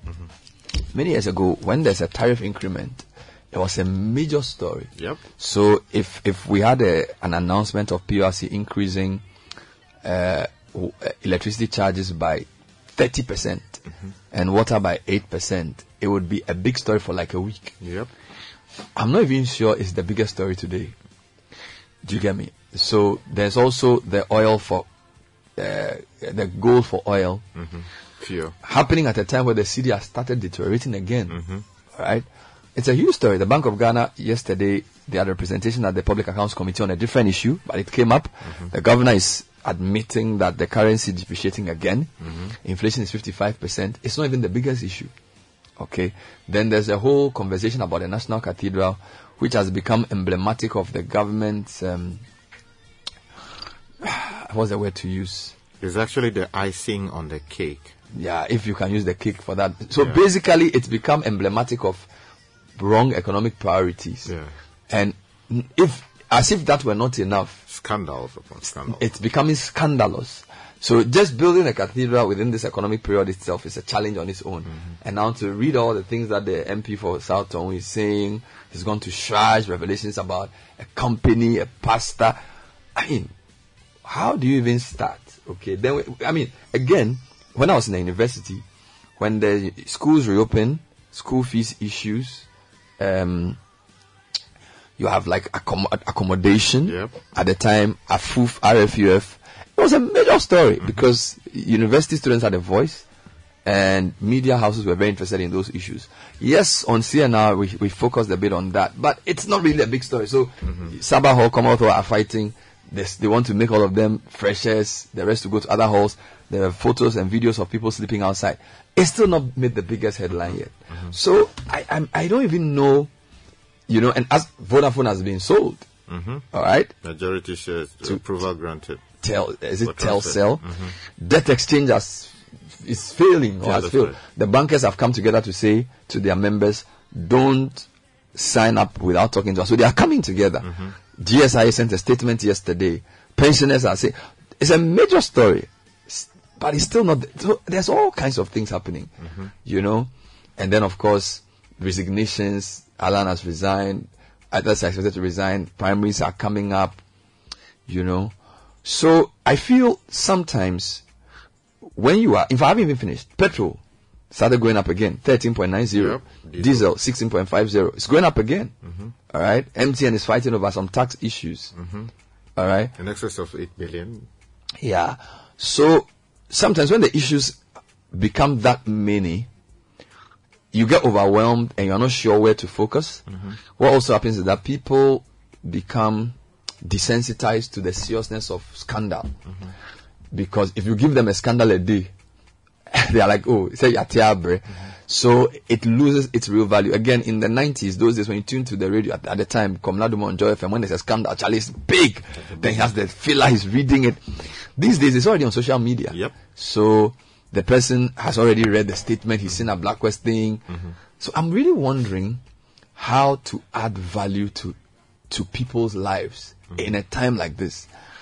And one of the things I struggle with is what is the main thing every day? Okay, so if you ask me, um, so let, let me give you a quick background. If you ask me, 25 years ago, we had free, Joy FM had started. So the media's main focus was there was a dictatorship, right? So to take on Rawlings, to make sure people hear from their politicians, to interview MPs. So it was a big thing. The 96 parliament, to hear them on, it was big. But it's no longer big to hear an MP. Okay. And getting political freedoms was a major issue in the early 90s. It's no longer the big, big issue today. Yep. I, I, I think that the biggest challenge today is development. Mm-hmm. How to get people to have a better life because we've experimented with the Fourth Republic and it has gone well, at least to, to, to original intents and purposes. All right, we are able to vote, we are able to change government and all of that. But I feel that the, one of the things we are missing in the media is placing our finger on the main issue. Mm-hmm. And I argue that the main issue is development. Yeah, I agree. Now, how to translate that into what to focus on, into how to angle your news, into who to give voice to, mm-hmm. into whose story deserves first placement on the front page, is a big challenge for me because there's politicization. So it's a lot of the, you and I know the way we work with parliamentarians and MPs, a lot of the things they say don't even mean. So you're not even sure whether the scandal and all the opposition is because they just want to get an advantage or they actually mean well for the citizens. If you look at debt exchange, if you look at the fact that a lot of people are going to have their incomes wiped out, you wonder whether even the way it's being discussed. I mean, yesterday I took on the majority leader and he sort of pushed back. But I was like, how come it is only when the individual bondholders came to you that you felt you wanted to speak about this? How come you didn't think that the people who were on the lower level, they needed a hearing? Then he says, well, these guys came to me, so we had to respond. And I find that I don't, I don't think as a country we have, we, we have, we realize where we are in terms of what our real need is. Because today we're reading a newspaper story about cocoa. And you were pointing out that Western media will do a lot to demonize your cocoa because it doesn't serve the economic interest. Mm-hmm. Now, there should be a national understanding of the importance of cocoa to us. Even if not as our major export earner, the value chain and the strategy to say we will not just raw, export raw cocoa beans and that what we are doing with Cote d'Ivoire is important. Adding value, exporting cocoa paste, cocoa cake, creating chocolate, spread. If your kids are eating bread in the morning, why should they eat bread with chocolate spread made in Switzerland? Why can't they eat it with bread made in Ghana? Mm-hmm. So that you can employ 5,000 people in a factory in Tema to produce that. I think that's our challenge. Mm-hmm. Or the fact that we are in an era of high prices and you are still not food sufficient and you are importing a lot of the food you eat. I thought these things would be self-evident. But I don't seem to, I, I don't think, I, I don't think when you look at the news cycle or you listen to our politicians or even our media, I don't think we are, we, you know, because eh, for me, I've not lived in China, but when I listen to China, Chinese people, it's very clear what they want to do. They want to create livelihoods for their billion, over a billion people. They want to become the world's manu- they have become the world's manufacturing center. They will do it better and faster and cheaper than anybody else. And they will do it and make it better than the, the Americans do it. And they are fighting for their place in the world. They are fighting for their place in the world. So now their foreign minister is in five African countries to promote the China agenda. They, they, they've woken up. They, they realize where they are in history and they don't want to lie down, I think we are sleeping. And a lot of the things, and I'm not saying we shouldn't discuss that exchange or we shouldn't discuss National Cathedral, but I'm saying that do we do we have an anchor for those discussions? Is the anchor based on what we want to achieve as a nation, or some of it is political expediency? Some people want to come to power, some people want to hold on to power. Somebody wants to please his paymaster. Do you get my, do you get me? I feel there is a missing anchor for the national discourse. Mm-hmm. And it troubles me because, the, I mean, as we speak, global leaders are meeting in Davos. These are people who have made money off, off the rest of us. Mm-hmm. Business and political leaders. They're going to chill in, in Switzerland to discuss the next 30 years. And I'm not even sure we, we, we are conscious, even as a middle class or as an elite, what our real challenges as a people, where we stand, what are we supposed to do, what is the task, how are we going to play, uh, what, what are we going to do to secure the future for our children, what is going to be our place in the world. I'm not sure we even think about those things. And when you, you see, the reason you need an anchor is that you need to keep that in focus for everything you do. Mm-hmm. So that even if I said, okay, Sky, give me a breakdown of the National Cathedral issues, which I will do, you are doing it on the basis that there are certain things that we have agreed to as a country that we will not allow. And that this is not part of the national priority that we've all agreed. And that you are going to go into it, not because you dislike somebody, but because when you look at the total picture, this and that should not be happening. And I feel we don't do that enough. And I hope, I hope we are able to use all these discussions to steer people back to the main thing. Because the main thing is that economic survival is war. And so long as we are hewers of wood and drawers of water, we everybody's darling. When we want to assert ourselves as Japan, as Korea, as China, as Malaysia, as Indonesia, immediately you want to wake up, you make enemies for yourself. And if you can't talk to people of life, if you can't do the Cote d'Ivoire thing, if Ghana and Cote d'Ivoire cannot persist in even controlling the cocoa market, then we have failed. And I think every morning we should remind our leaders that those are the priorities. Those are the priorities. And sometimes I think our leaders get too, um, I, I want sort of they, they lose focus and start thinking about my legacy, my party, my government. That's not, that's not the main thing. The main thing is your country. Because if your legacy is good and your country collapses, you haven't done anything. Okay, so I think sometimes the, the, the political leaders who are the most visible of all our leaders ought to take a cue from the long term. And the long term is that where will Ghana be in 100 years? Mm-hmm. And what can I do now to secure that or to make that better? But it seems as if everything is about 2024. Alright? So NPP says, oh, I'll make sure I'm the first NPP government that will succeed itself. NDC says you not break the eight.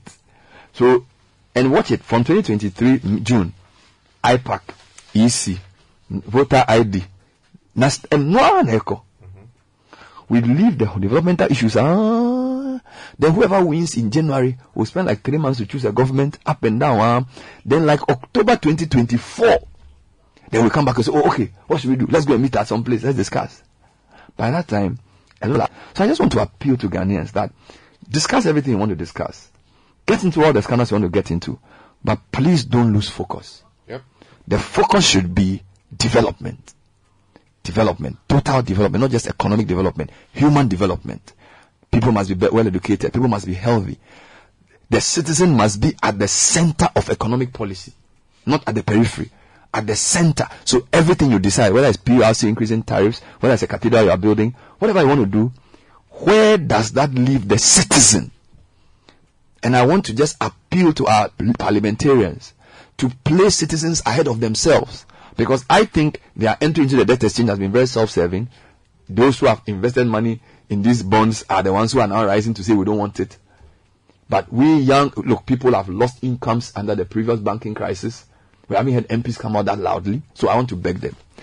Please place the citizen at the center of your policies and let the nation be the object of your national struggle. Having said that, I'm going to now yield. I'm going to yield. Yeah, I just want to make I'm a quick yield to footnote to what you have uh, said, especially the one dealing with members of parliament. You see, Mhm. that is where I almost always get disappointed how our legislators get so removed Mm. from what exactly their responsibility should be on very serious matters like this.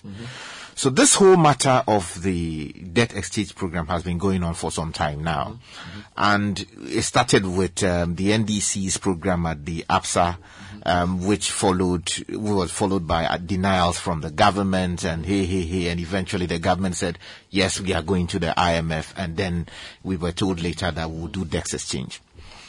Name for me one member of parliament who in his constituency decided to call a town hall meeting of some kind.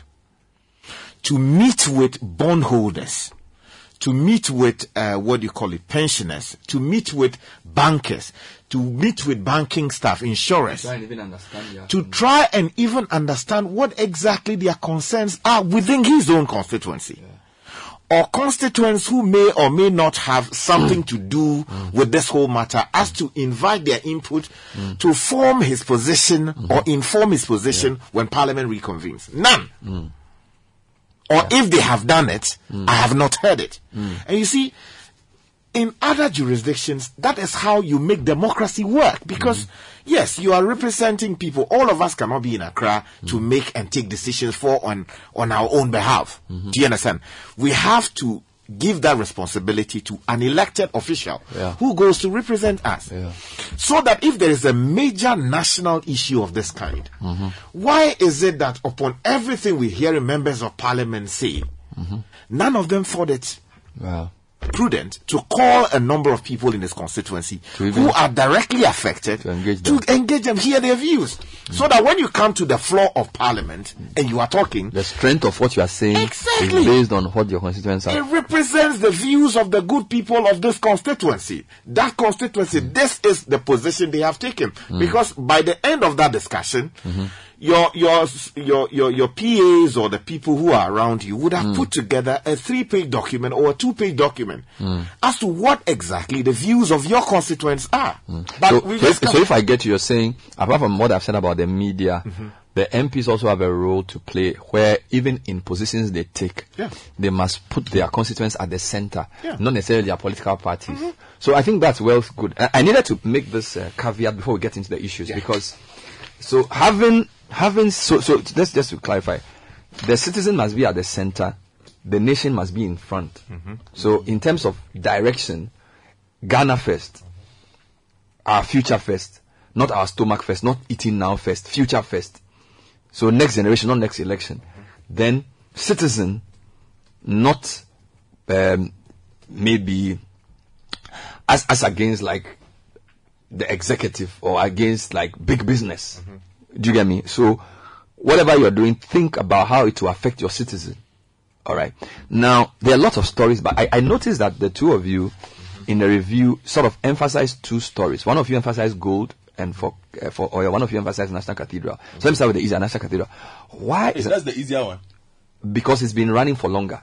Ah. So the background is much more. Why is National Cathedral still in the news? I am because for, forgive me if I've not been in the news for that long. Because I thought we have already clarified. Okay, not clarified. At least we've, we've, most people have said that this thing, mm-hmm. no, but there's no money. Mm-hmm. The the what we were told was not adhered. Mm-hmm. to. They said they were not going to use state funds. They've gone back on that. And I think a lot of well many people have said if there are going to be a cathedral, let the churches come together and build it. Leave the state out. Or even if you use the state, don't use state money. And then the last thing I saw was a big Bloomberg article that took an aerial shot of the big hole that had been dug. Yeah. And then used that to represent what you call misplaced policy. And it's like an analogy for the big hole in Ghana's economy. That's where we are. Why is it back in the news? Godfred, why is it back in the news this morning? Well, it's back in the news because um, the criticism continues unabated. It's it's it's never really left the news. I think that it's been goes and comes. No, it's been there. It doesn't even go. Oh, it's always there. because almost every week or another week uh, there is something. If you look at November, December last year, we had a full parliamentary sitting on this Mm. um, to try Mm. and figure out how much state money which is what brought the finance minister to parliament, if you recall, to answer questions on how much state money had gone into it. That report, we still are not yet aware of, uh, you know, its final, you know, well, we are aware of some of the things that were said in there. Let me put it that way. Mhm. And I left that hearing quite dissatisfied, and I'm sure a lot of people who followed it left dissatisfied Mhm. with some of the responses that came with regards to how a project that started as a personal Pledge. pledge had metamorphosed into perhaps the biggest national headache, the, the biggest single That's a good headline. infrastructure From personal that this pledge- government will put up. From personal pledge to national who. you know, and i i every day new controversy because one, there have been issues around the funding, and that is where everything comes from. Because it is quite Yeah. obvious that Yeah. the government has struggled to convince the Christian community in this country that this is important enough for us to raise this kind of money Mhm. for. Um, The attendant issues of supervision, conflict of interest, transparency, accountability. All those are issues that have weighed heavily on the minds of citizens, both Christian and of other denomina- religious denominations, as you know, but albeit citizens. But what is the status of the cathedral as far as the government is concerned? Are they saying they are going to do it? Well, yes, the, the, the president spent the first week and a half of the year meeting uh, several religious leaders. religious leaders, and he put it out that we are going to do this in December. In the same way that we started it, as in, at the same cost, Yes. with the same place, the same Every- size, He everything. said it will get done. Last a week or so, we had the very controversial statement from the Metropolitan uh, Archbishop of the Anglican Diocese, uh, Reverend uh, uh, Smith, I think. when he Cyril when he did the service at the Sir- Jubilee House, and said he critics are naysayers. Oh, seriously? Yes, and that it will get done either way. Wow. And then we've had now uh, Okudzeto Ablakwa's uh, questions. Southton, who raised questions about some of the funding that had come up. Uh, He originally raised some issues. He even, he even said on air some time ago that there was a lawsuit against us. He, he said that there were there were. In fact, he revealed initially in an interview that, contrary to assurances that state money will not be spent, the finance minister had made certain payments. You remember Yes, that? yes. This was around I don't know June, Yes. July. Yep. To the National Cathedral, for which then they had to come and then explain, Explain why. And then there was this sort of change of mind that oh we didn't say we, would not fund it, but there was it was very clear. I said they won't fund it with state money. Yeah. So that's what Ablakwa brought us to. What has he brought now again? Yeah. What has Okudzeto Ablakwa brought again? Well, um, he raised questions about an entity that was paid uh, money from the coffers of the National Cathedral, this JNS entity. Mhm. Uh, he went for further and better particulars on the matter, their Mhm. certificate of incorporation and whatnot, Mhm. and raised questions as to how come they were paid that money for what job. Mhm. You know, did you pay a skills development center 2.6 million Ghana cedis Mhm. on a project like the National Cathedral? Where did they fit in Mhm. in all of this? So he then raised those Yeah, questions. he raised those questions. He also raised questions about uh, Reverend uh, Victor Kusi Boateng. He's the founder of uh, the Power Chapel Worldwide. He's uh, members. He's listed as a member secretary Mhm. of the Of the- of tra- the- of the National Cathedral Trustees Board of Trustees. Board of Trustees. You know, and also questions about a second identity uh, that seemed connected. And he put out photos. He put out passport. Ablakwa IDs. put out yes, he- photos He, put out tin to numbers. show he that this, out this pastor has is two the same person Yes. who uh, owns this company. yes. That was given the money. Money, yes. So yesterday, Mm-hmm. the national, uh, the trustees responded. The National Cathedral Mm-hmm. secret, uh, responded through its secretariat, Dr. Paul Opoku-Mensah, who's executive director of the Mm-hmm. secretariat, and sought to explain how this w- That came about. That's pay- the payment was made about because they needed money to pay uh, re- uh, the contractors, and the money had delayed. So JNS lent them the money uh, on the 27th of August, I think, and then the JNS were paid back. That money was an interest-free loan, according to the statement from the from Dr. Paul Opoku. So the National Cathedral project needed money. yes, And the company owned by one of the trustees yes, loaned the National Cathedral money. 2.6 million Ghana cedis. And what kind of company is this? Um, according to the reports out there, this is listed as a skills and development center. Oh, which is why when you came on the newspaper, you were shouting that the GRA, the company has a lot of money. They have a lot of money, so I hope they've been paying taxes. I'm now getting you. I, I didn't know where you were coming Uh-huh. from when so you were So I hope they've been noise. paying tax because if you can loan a whole entity like the National Cathedral 2.6 million Yeah. for as a skills and development center, But let's let's hold on. Is the National Cathedral a private entity or a state-owned entity? there are state-owned entity. No, there are complexities around that. There are complexities around that. It is a state-owned entity by reason of its registration and where it is ceded to. So it's it, it- there's no doubt about it that it's a state. It's a state-owned. I use that to ask you if a state-owned entity wants to take a loan. Mhm.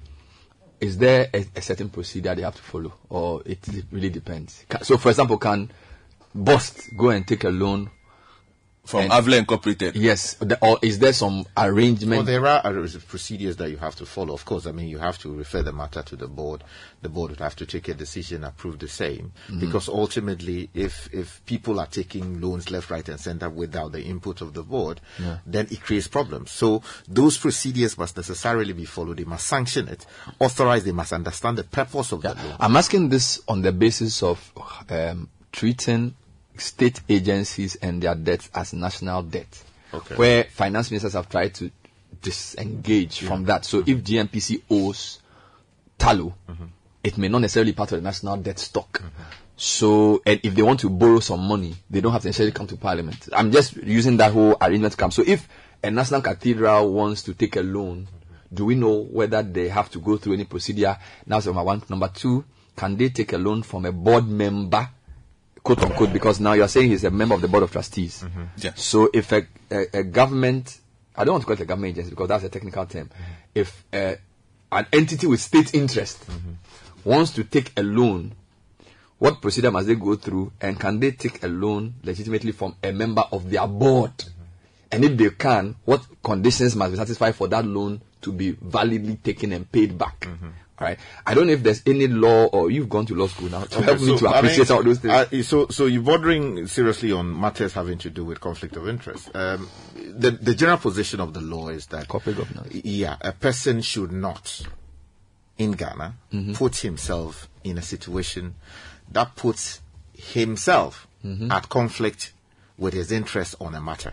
Okay. Do you understand? Mhm. In other words, you should not put yourself in a conflict of interest situation, so that you are taking a decision. Your interest must align. Yeah, that's They right. must not be conflicted. Exactly. Mm. In this particular case, we are told that the gentleman, you know, is supposed to be a member of the board. Mhm. Now, how the law absolves you of responsibility or blame is where you declare the interest. Oh, ahead of to, time. Yeah, that's right. To say the I'm a member of the so like I said, I'm a member of the board of Bank of Ghana, Uh-huh. but I have a savings and loan company. Exactly. So they know that this and loan company is there. Exactly. If you And- me on the board, Uh-huh. I've declared it. Uh-huh. So Don't- my decision to de- to agree to MPC is not because I'm thinking about my savings and loan company. Uh-huh. So, so on this particular matter, when the matter came up as to a loan to be given, the question is whether at that meeting, if there was one, he declared that okay, this company is mine or I have an interest in it, and whether it was the, the, the board thought that it was okay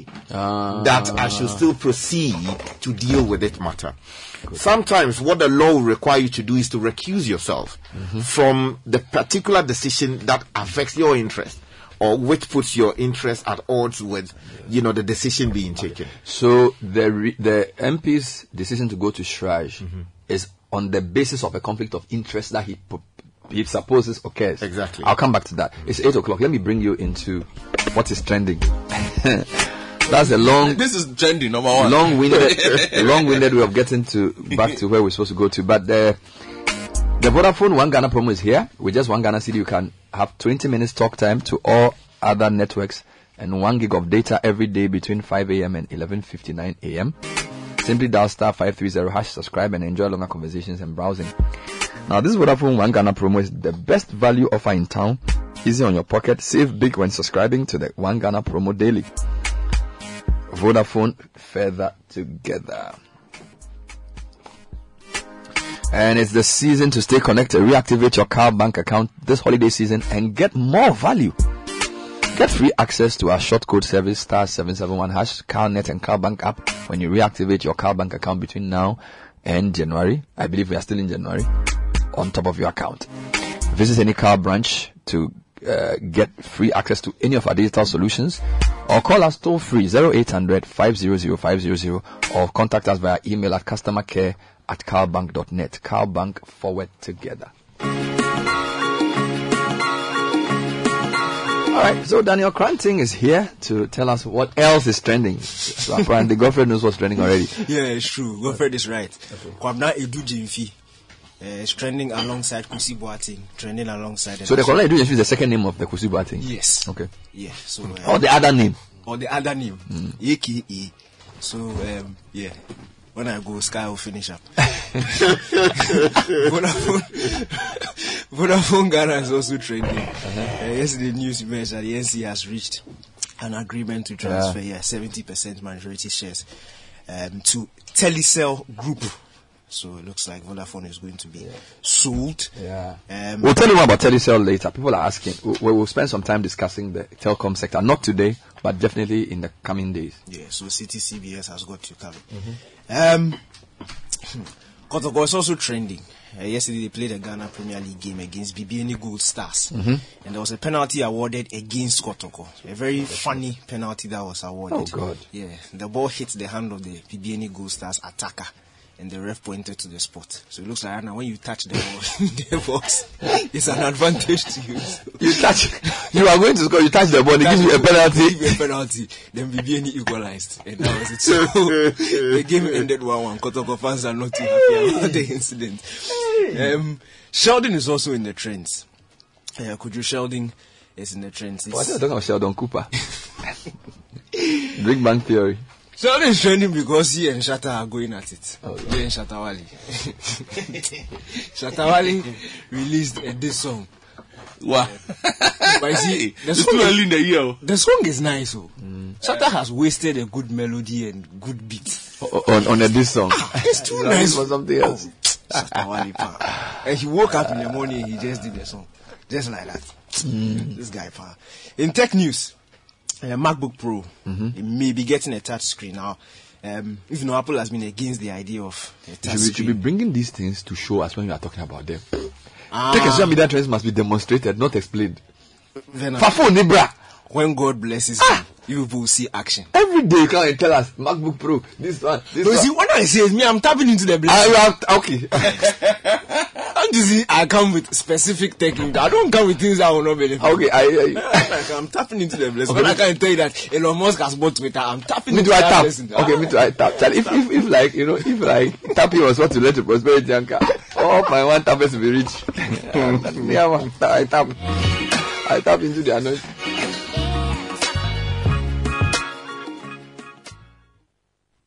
This is the Citi Breakfast Show, the city's biggest conversation. The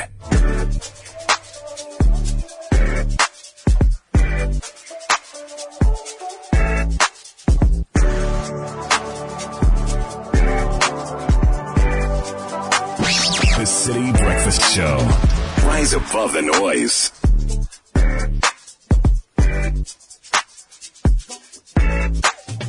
Nine minutes past eight, Citi Breakfast Show, 17 January. Don't forget, Effective Living Series continues this morning. We're focused on your uh, professional priorities. Michael Ohinifa is my guest for the show.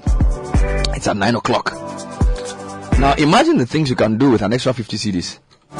You can now chop at your favorite restaurant on us. Zeepay is giving you a 50 cedi cash bonus to all first time MoneyGram to wallet receivers. Ask any of the more than 4,000 agents nationwide. Dial star 270 hash to register now. Chop, make a chop is the whole story. Charlie, I like the zip it, you know. Chop, make a chop. Obiara did it, Charlie. Now, this year's enterprise motor insurance promo dear. And eh, you're different. Obiara deum is different. Obiara. Simply buy or renew your motor insurance with enterprise and win instant gifts such as fuel coupons, branded gift items, and qualify for the monthly raffle draws with amazing rewards. What's more, when you buy your motor insurance from enterprise, you stand a chance of winning an iPhone 14, washing machine, high pressure car washer, vacuum cleaner, auto tire inflator, and in the final month, a premium crotch rocket motorbike. Wait no more.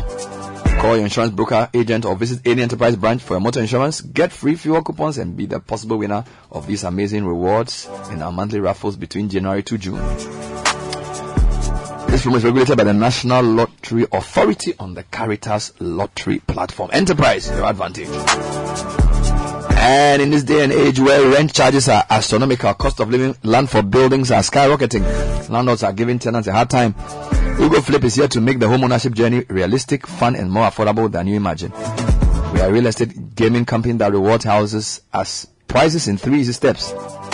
Log on to the platform ugoflip.com, register with your phone number or email address, buy as many tickets as possible.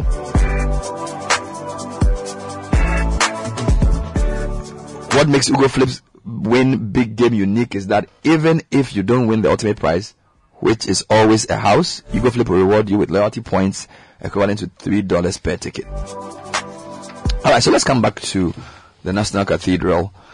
You were explaining the the sort of the sequence of events, and then Yes, Sky was giving the we are legal with process. this now. So the latest is that a board member or a trustee member gave a loan. Mm-hmm. Okay, actually, Mr. Ablakwa discovered Yes. that an amount had been paid to the person's entity, Yes. and then the secretary comes and says, "No, it was a repayment Yes. for a loan he had given, an interest-free mm-hmm. loan." Now, Sky is saying to us that because it's a public or state entity, you must mm. follow certain rules. So, for example, the Public Financial Management Law is called mm-hmm. P- P- is it PFM? PFM. PFM 2019. So you can go in there to say, how do you manage the finances of an entity like that? Although you are saying that there's still some lack of clarity about the status of the National Cathedral. Yes. You are not very sure. Um, whether- is, is it quasi state no, or state? I think the, there was an advice from the Attorney General some time back Mhm. on dealing with this matter, you know. And so it was somehow registered as, it's registered under the National Monuments and Museums Board, which is why when they went to Parliament, the money for it was going through the Ministry of Tourism. If you Mm. recall recently, Mm. the money that was held up. But that doesn't vitiate Sky's point that it's still state. Yeah, it is. It is. But then I was saying the second part of it was that initially it had also been registered as a private organization. Oh, yes. If you recall. In the initial discussion. Yes, in the initial discussion, had also been registered as a private organization. Mm. So And then that was when they came up and said, how are you using state funds, funds to support, to support this. I don't know whether that's been No, I resolved. think the clarification is that it was registered as a company limited by guarantee. Do you understand? So basically, I mean, it is not a company strictly speaking in the sense of some private company where somebody is, you know, the shareholder and owns all these all these shares, or there are a number of subscribers to the company, and therefore the shares are distributed amongst them.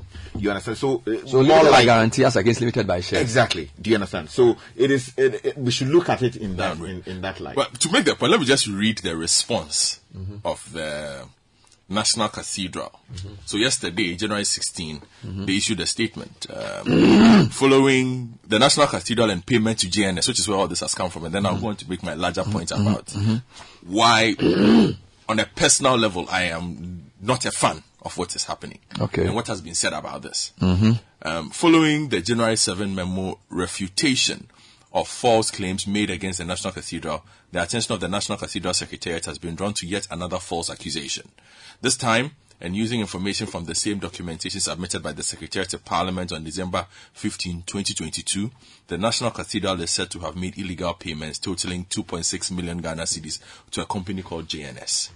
Two, as a normal verification expected of a member of parliament would have revealed, this was not an illegal payment, but rather a refund of a short-term interest-free loan made by JNS to top up the payments to the contractors of the National Cathedral. This support was sought from a National Cathedral trustee member, Reverend Kusi Boateng, in a letter mm. dated August 26, 2021, due to a delay in the receipt of funds to pay the contractors on time. Three, the 2.6 million Ghana cedis was paid from the JNS account to the National Cathedral account on August 27, 2021, following a request from Reverend Kwesi Boateng to his bankers ADB. Four, the 2.6 million Ghana cedis was refunded to Reverend Kwesi Boateng and JNS by the National Cathedral on September 6, on September 8, Go, 2021. go back two paragraphs. You were saying something about something that delayed. I just wanted to know. Yeah, it says, uh, on that's point 2 Mhm. as a normal verification expected of a member of parliament would have revealed, Mhm. this was not an illegal payment, but rather a refund of a short-term interest-free loan made by JNS to top up the payments to the contractors of the National Cathedral. This To support, top up? yes, top up. The This- payments made to contractors. contractors. This is in 2021.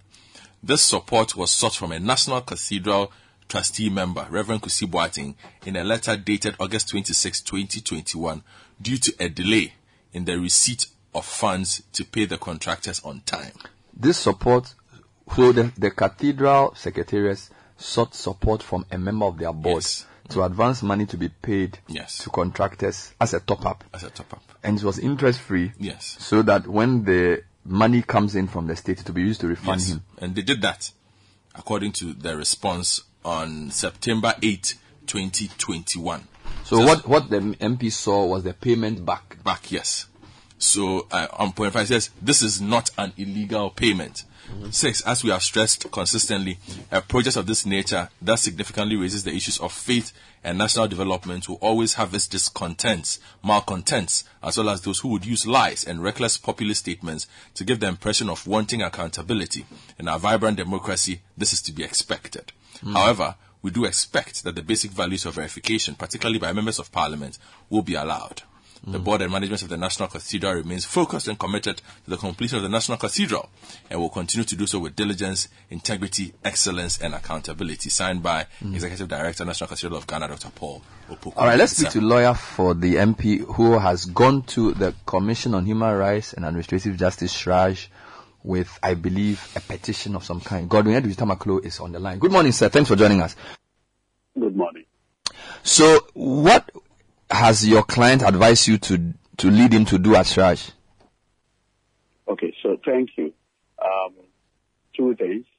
One, to invoke the jurisdiction of SHRA to investigate um, the allegation of conflict of interest against the Secretary of the Board of Trustees in the person of Reverend Victor Kusi, also known as Kwabena Edu Gyamfi. And the basis of this complaint is that if you look at the National Cathedral document of incorporation, Victor Kusi, Reverend, is named as the Secretary of the Board of Trustees. And that puts him in a position that you call like in a fiduciary position. Now, it has also turned out per document submitted to Parliament by the Cathedral Secretariat under the heading Mobilization for Contractors. An amount of 2.2, uh, 2.6 million Ghana cedis. You will see the narration paid to a company by name GNS Company Limited. Now, further checks at the Registrar of Companies reveal that there are three directors of this company. The other director is named on the documents Kwabena Edu. Now, if you pick the Kwabena Edu on the face of it, you don't see any other thing. However, if you probe further and you begin to go for the identity documents used for that incorporation, you will notice that the picture on the document bearing the name Kwabna Edujemfi is the same person as Reverend Victor Kusi. And so quite clearly, you have a situation where the secretary to a board happens to be the director of another company.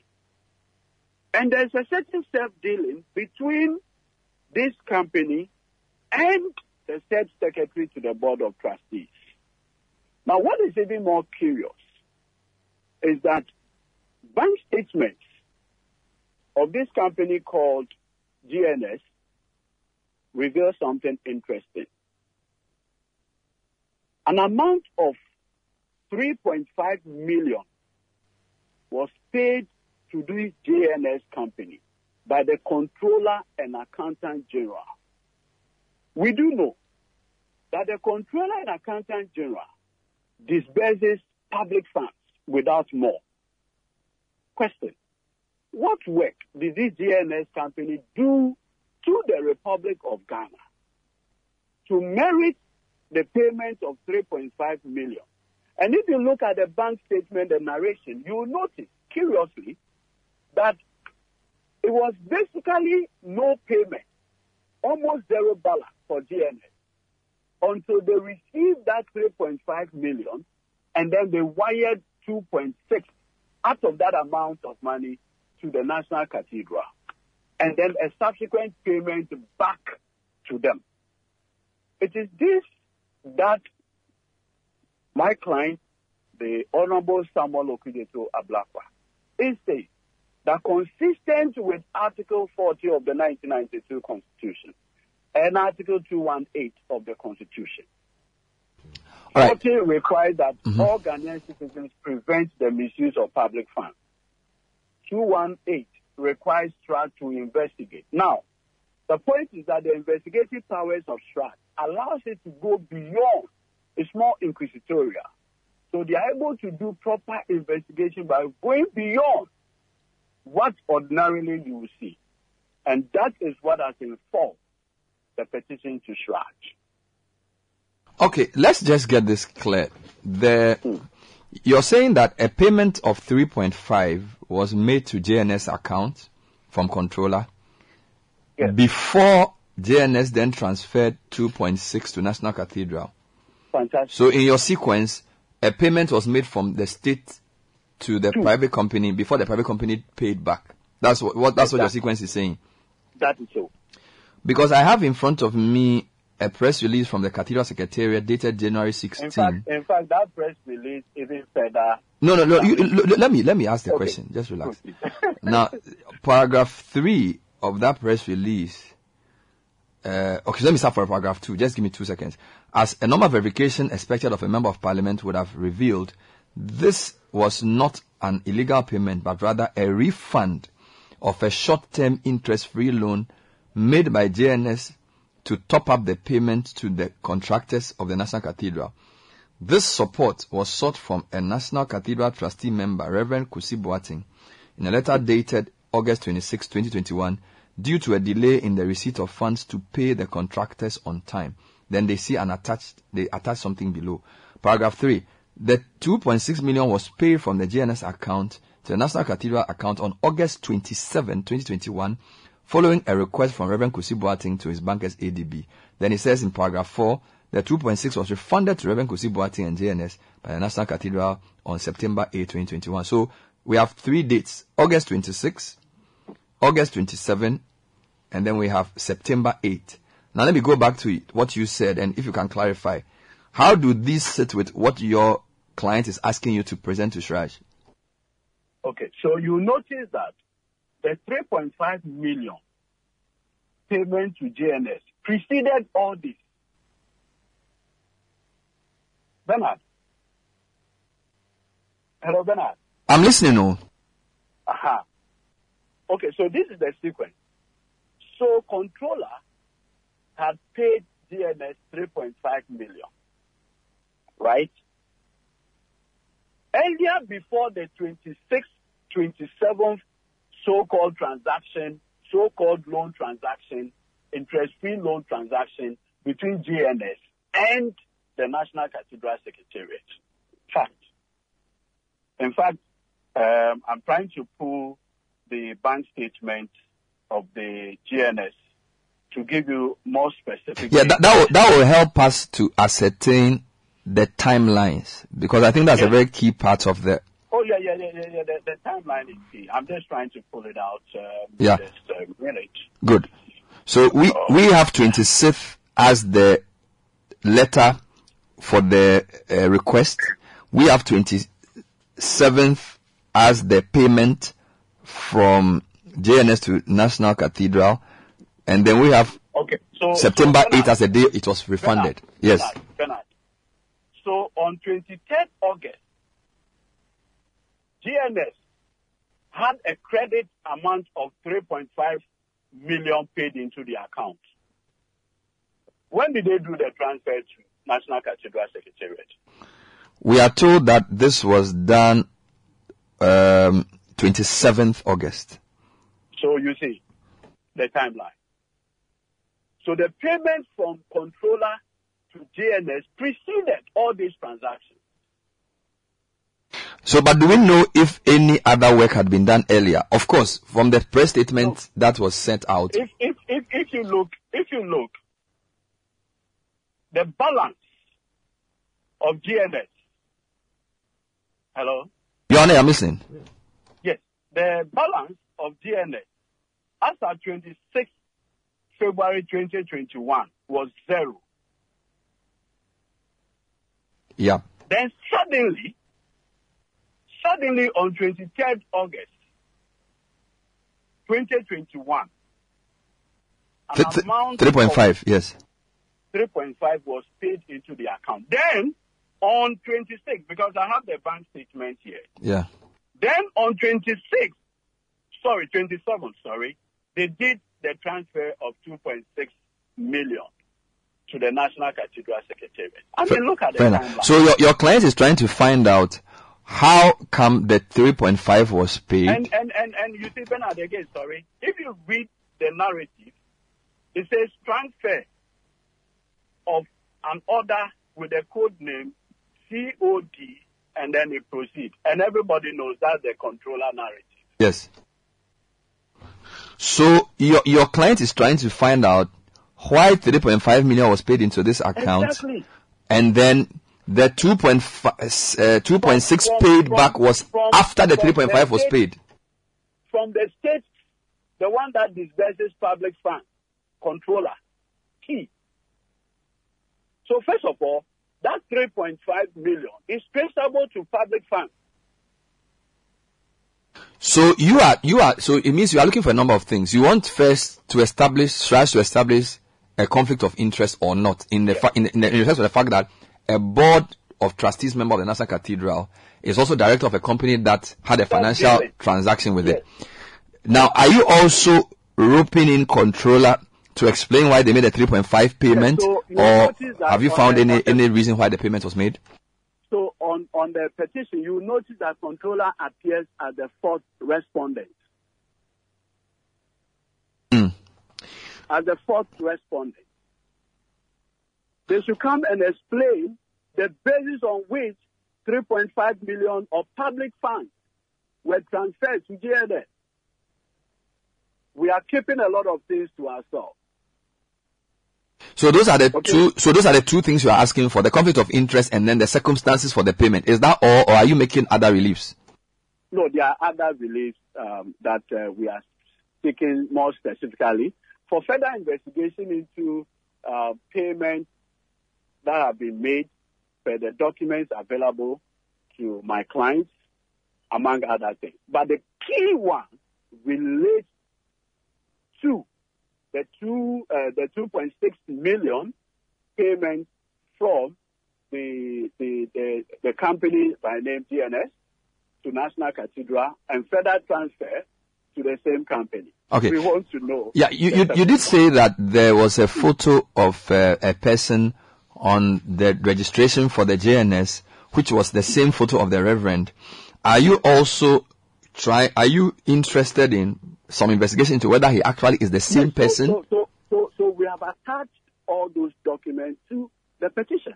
We want to know because some of them borders, quote unquote, on what you may say criminality, and Strats may not have the jurisdiction to do that because this is a very technical petition, strict on what Strats can do. And if you look at the mandate of Strats, is to investigate allegations of conflict of interest, the allegations of abuse of office. We initially had a challenge that relative to the fact that the National Cathedral project is not one of the things that you can, you know, call um, public officer, strictly speaking, because it's, it's a company um, uh, incorporated under the, uh, the, you know, the Companies Act. But what we found curious is that the Supreme Court had already decided that when it comes to CHRAJ powers, it matters not whether you are public or private. in the matter of the Republic versus High Court parte CHRAJ, where the Supreme Court made it clear that consistent with CHRAJ powers to fight against corruption, abuse of office, conflict of interest, it is possible that a public officer can collude with a private individual. And so to limit the jurisdiction of CHRAJ to only public officers would invariably undermine its investigative powers. So CHRAJ ultimately has the power to extend its tentacles into even private dealings. And that is what is informing the engagement with um, uh, Reverend uh, Victor Kusi. So he comes across as the fit respondent as far as Yeah, that's finally by way of the. The but from the way CHRAJ works, do they invite? Is it like an adversarial legal process? How do they work? Do they So invite? it's, it's, it's, it's principally um, inquisitorial. And that is why the preference for CHRAJ investigative powers, because unlike the court system, which is principally adversarial, you must go and look for your evidence and come and present it before CHRAJ. Okay? That is, is, is the case relative to the court system. But in the case of CHRAJ, Bernard, you notice that because they have the power to investigate, they are put in the position of, say, a police officer who will not take just your words, but will go beyond, possibly the veil, to uncover the materials that requires to do a fair and impartial, you know, findings of right. fact. Thank you, thank you very much, Godwin Edudzi Tamakloe. He's the a lawyer for MP for Southton, Sam Okudzeto Ablakwa, who has uh, petitioned CHRAJ to investigate circumstances under which a member of the National Cathedral Trustees was paid an amount of money, which the cathedral is secretariat is saying was a refund. But there are quite a number of questions still there. So CHRAJ, we are told, would investigate. And Sky, according to Mr. Tamaklo, this is inquisitorial. Yeah, I mean, yes. Not adversarial. Yeah, CHRAJ's mandate basically is to look into matters like this Mm. and come up with a report. The reports, though, um, have consequences when they are, you know, released. Mm. What they will do is naturally, um, after looking at the matter, preliminary investigations will be done. And uh, when they have reason to believe that there are serious matters at stake, they will invite Mm-hmm. um, the, the the gentleman who is accused, and a copy of the petition will be forwarded to him for him to comment on the same. So it doesn't look like a long process. It will be. It will not be as long. Oh yeah, yeah. So they were It's much faster. Yeah, that's right. They engaged the two of them uh, when necessary. Fair hearing would have to be guaranteed, so Mhm. that they would ask him questions to explain, you know, some of the matters coming. Will they make it public? Oh yes, I mean, CHRAJ sittings are generally public, unless, of course, the commission determines Okay. otherwise. Okay. So, Mr. Joseph Whittal and your team, over to you. 833. Let me take you into your money. It's brought to you by CBG. We stand with you. Alright, so this morning I'll give you the tip. This one, on my way to work, I was thinking about money. Who is not? You know why I was thinking about money? So I was speaking to somebody, and the person and the person was asking me, "Oh, what's up? Wait, what's happening?" And I was like, "Oh, I'm driving to a certain area, and this is where the rich people live." And the, then the person said, ah, "But you're also rich." I said, "Oh, I'm not rich." And the person said, "Uh, "No, no, I'm coming." The person said, "No, no, but you are you are rich. Rich is not just money." Okay, so it set me thinking. So when I was driving around the same area today, I said to myself, "Wealth is not a money word." And I'll explain it. See, money is a means to an end. So if I give you a million dollars, you can buy a house, you can buy a number of cars, you can pay for somebody's school fees, you can build a hospital. Yep. So the purpose of the one million dollars is not the one million. It is what it can do. Mhm. Good. So my tip this morning is don't focus on the means, focus on the end. And I'll give you three ends, three good ends. Health is an, an important end. So now money can't buy you health. It can buy you treatment, but it can't buy you health. So first point, don't construe whether you are rich or poor on the basis of whether you have money. But look at whether the ends that money gets you have it. There are people who have health, but they don't have money. Mm-hmm. Number two, quality relationships. You can have a quality relationship. Somebody has money and they want to buy love, they can't buy it. Mm-hmm. So there are many things money can't buy. So focus on money as a means. Now, if you do that, you will not hoard money. Mm-hmm. You will use money to create experiences for people. So it, it was a, an interesting thought I had this morning. So money is a means to an end. So if you have the ends Mhm. I mean, we have people in the village. Yep. They eat normal food. They don't go. They don't get sick. They have good relationships. They are healthy. They are happy. There are people in cities who are running after a lot of things: pollution, bad sleep. They have a lot of money in their bank account, but they don't have the end that money gives. So I think this advice you agree with me. I agree with you. that is your money for the week. So money is a means and not an end. Mm-hmm. Don't focus on money as an end. If you do that, you become greedy. If money is a means, then you can use it to improve people's lives. This is the Citi Breakfast Show, the city's biggest conversation.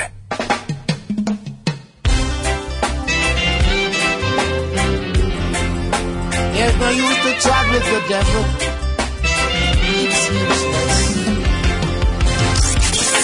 Unleashing the power of Babylon. This is Citi 97.3. We not go in a Babylon kingdom. We go beg no bread. For Satan company, them are snipers. Satan company, them are snipers. I go in a Babylon kingdom. We go beg them them bread. We not tread in a Babylon kingdom.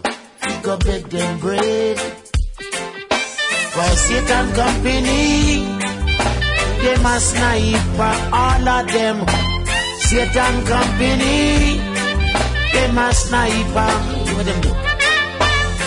They rob and they cheat people. Satan Company, the my sniper, 838. Satan keep a conference. You, you, you be naysayers. You be susoponers. Oh, I'm happily. You are susopona. Oh, happily, happily. The president, the president said there are Sanballats and Tobiases Charlie. in this equation, What an analogy. and I happily took it upon myself. That you are, you are, you want to I be am Sanballat. No, but Sanballat was, you know, it was a I good, know my Bible very it well. was a good cause that uh, Sanballat, Sanballat and Tobias were opposed. We're opposing, yes. You know, and, uh, I don't know. But that's what I'm saying. With regard to his analogy, You accept it. I accept it. You are bold, though. Yes. Do you know Sanballat and Tobias? I was in church one day and the pastor came to preach. He said Sanballat and Tobias, Sabala and Tomatoes.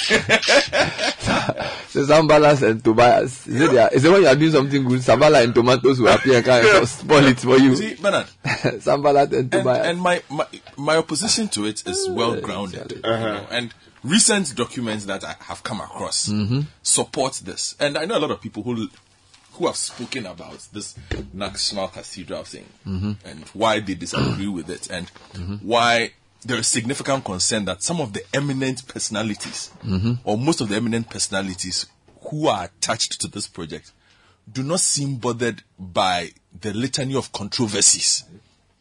No balling. If you look at the reputations of the personalities mm-hmm. on the board, the things they have done, what they have stood for Are they fierce? in, in their lives, Well, well, most I of can- the, most of the things that have happened in the name mm-hmm. of the National Cathedral, most of these people should have resigned a long time ago. Well, I can tell you that some have resigned.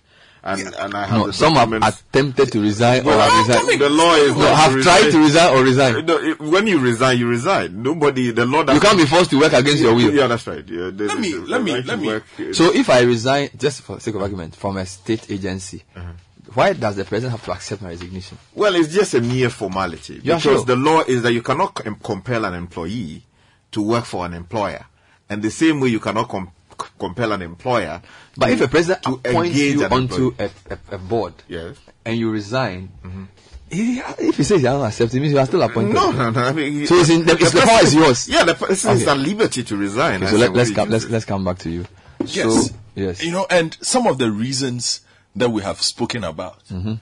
are things that apparently some people within the board of trustees have raised. What issues? The issues about cost, cost Of the the project. issues about lack of good governance, about basically good governance. Is the, did they say there, there- are document? questions that would make Oh, it yeah. look like the trustees are actually just figureheads Ah, without any proper authority Mm. over the national cathedral and what happens with it. You see, So I'll you are read- saying some former members or Yes. some present members? I- I'm just going to provide some information. Later on, we can get to that. Okay. If you look at, I'm going to read excerpts of a document for you. Right. What's the document? This is uh, a, a document dated 22nd June 2022. Last year. Yes. From the written on the letterhead of the Ghana Charismatic Bishops Conference that okay. I have intercepted. Okay. These days I'm using that No, word. you have not intercepted it. It has come into your possession. Okay, whichever way. Because uh, interception can yeah, be. yeah, yeah, yeah, yeah. That's come into my possession. Yeah, yeah, that's I- it. you are the lawyer. I, I, I will go with you. Brother. And for for instance, And who is the document coming from? I'll, when I'm done, I'll review who it is. Yeah. You let me finish what I'm doing. Okay. Mm-hmm. This person expresses grave concerns, for instance, about And this was a document written to the board written to the board. of trustees. National Cathedral. Okay. This person, for instance, raises questions about the role and responsibilities of the executive council and the board of trustees. Let me read for you what he says. He says, I do recall that I spoke about the need for an executive council in my third letter. Mm-hmm. In the same way that a bank has an executive management which takes decisions concerning its major financial decisions, it is important for us to have an executive council which is responsible for the huge expenditure of the National Cathedral project. This executive council of the National Cathedral must be distinctively different from the board of trustees of the National mm. Cathedral. Mm. The board of trustees must be a non-executive group of directors who hold the vision of the president in trust mm. and who will fight to unite, involve and mobilize the church to support the national cathedral. Okay. It is important that these two institutional bodies exist but are separate and distinct in their functions and responsibilities. When the role and responsibilities of the board of trustees is clear, it will enable all of us to function expertly and excellently in defense of this project. As things stand today, we cannot explain many of the questions that are being asked in the press. Hmm. Indeed, the National Cathedral is in danger of being used as a tool for political fights between the political forces in the nation. I do not think any members of the Board of Trustees would like to find themselves caught in the crossfire between our political parties. Then he talks about the formation of an executive council for the National Cathedral. This is very informative, mm-hmm. Bernard. Listen to this. I suggest that an executive council be formed made up of government appointees and church nominated appointees. Mm-hmm. This executive council will function as the executive directors and will ultimately be responsible to answer for the finance, mm-hmm. the expenditure, and the monies paid out on behalf of the National Cathedral project. Mm-hmm. As it stands today, I cannot say, as I said in my earlier letters, mm-hmm. that I am aware of mm-hmm. or responsible in any way for the huge amounts of money that have been paid out for the National Cathedral project. I am aware, I am unaware of the details, intentions, and rationales of the monies that have been paid out to consultants, to contractors to fund international trips, for national and international fundraising programs, for musicians and singers and other things. I believe most trustees cannot explain the technical details and rationale surrounding all these payments, which are now the subject of public scrutiny. Mm-hmm. It must be noted that we, as trustees, did not appoint the world class architect, architect nor did we come up with the cathedral project costing $350 million. Oh. I believe such costs would be determined by a quantity surveyor, mm-hmm. and we have not had any interactions hmm. with a quantity surveyor. Hmm. The church in Ghana does not have such resources, and the church leaders who are trustees know this. He talks about the formation of a governmental council for the National Cathedral. Okay. A purely governmental council for the National Cathedral will also be helpful. As at now, it is clear that the government is actually taking huge decisions concerning the cathedral and not the trustees. Hmm. It will be good for us going forward to have a governmental council whose identity can be known to all and who can answer questions on behalf of the government. Mm-hmm. It may be recalled that I asked Sir David Adjaye at a trustees meeting whether he had received a contract from the government to build the National Cathedral. I asked him if he had received a contract in the same way that someone will receive a governmental contract to build a dam or a bridge. And he answered that indeed, he has such a contract with the government of Ghana. Okay. He said he had a contract to build the National Cathedral from the government. Okay. Clearly, this is not a contract from the trustees. Mm. We, the trustees, did not therefore give him any contract and will be unable to explain issues to do with the payment of monies to the cathedral. Mm-hmm. The trustees therefore cannot answer most questions of- mm. and it will be unfair to ask them to do so. Mm-hmm. A governmental council on the National Cathedral is essential going forward.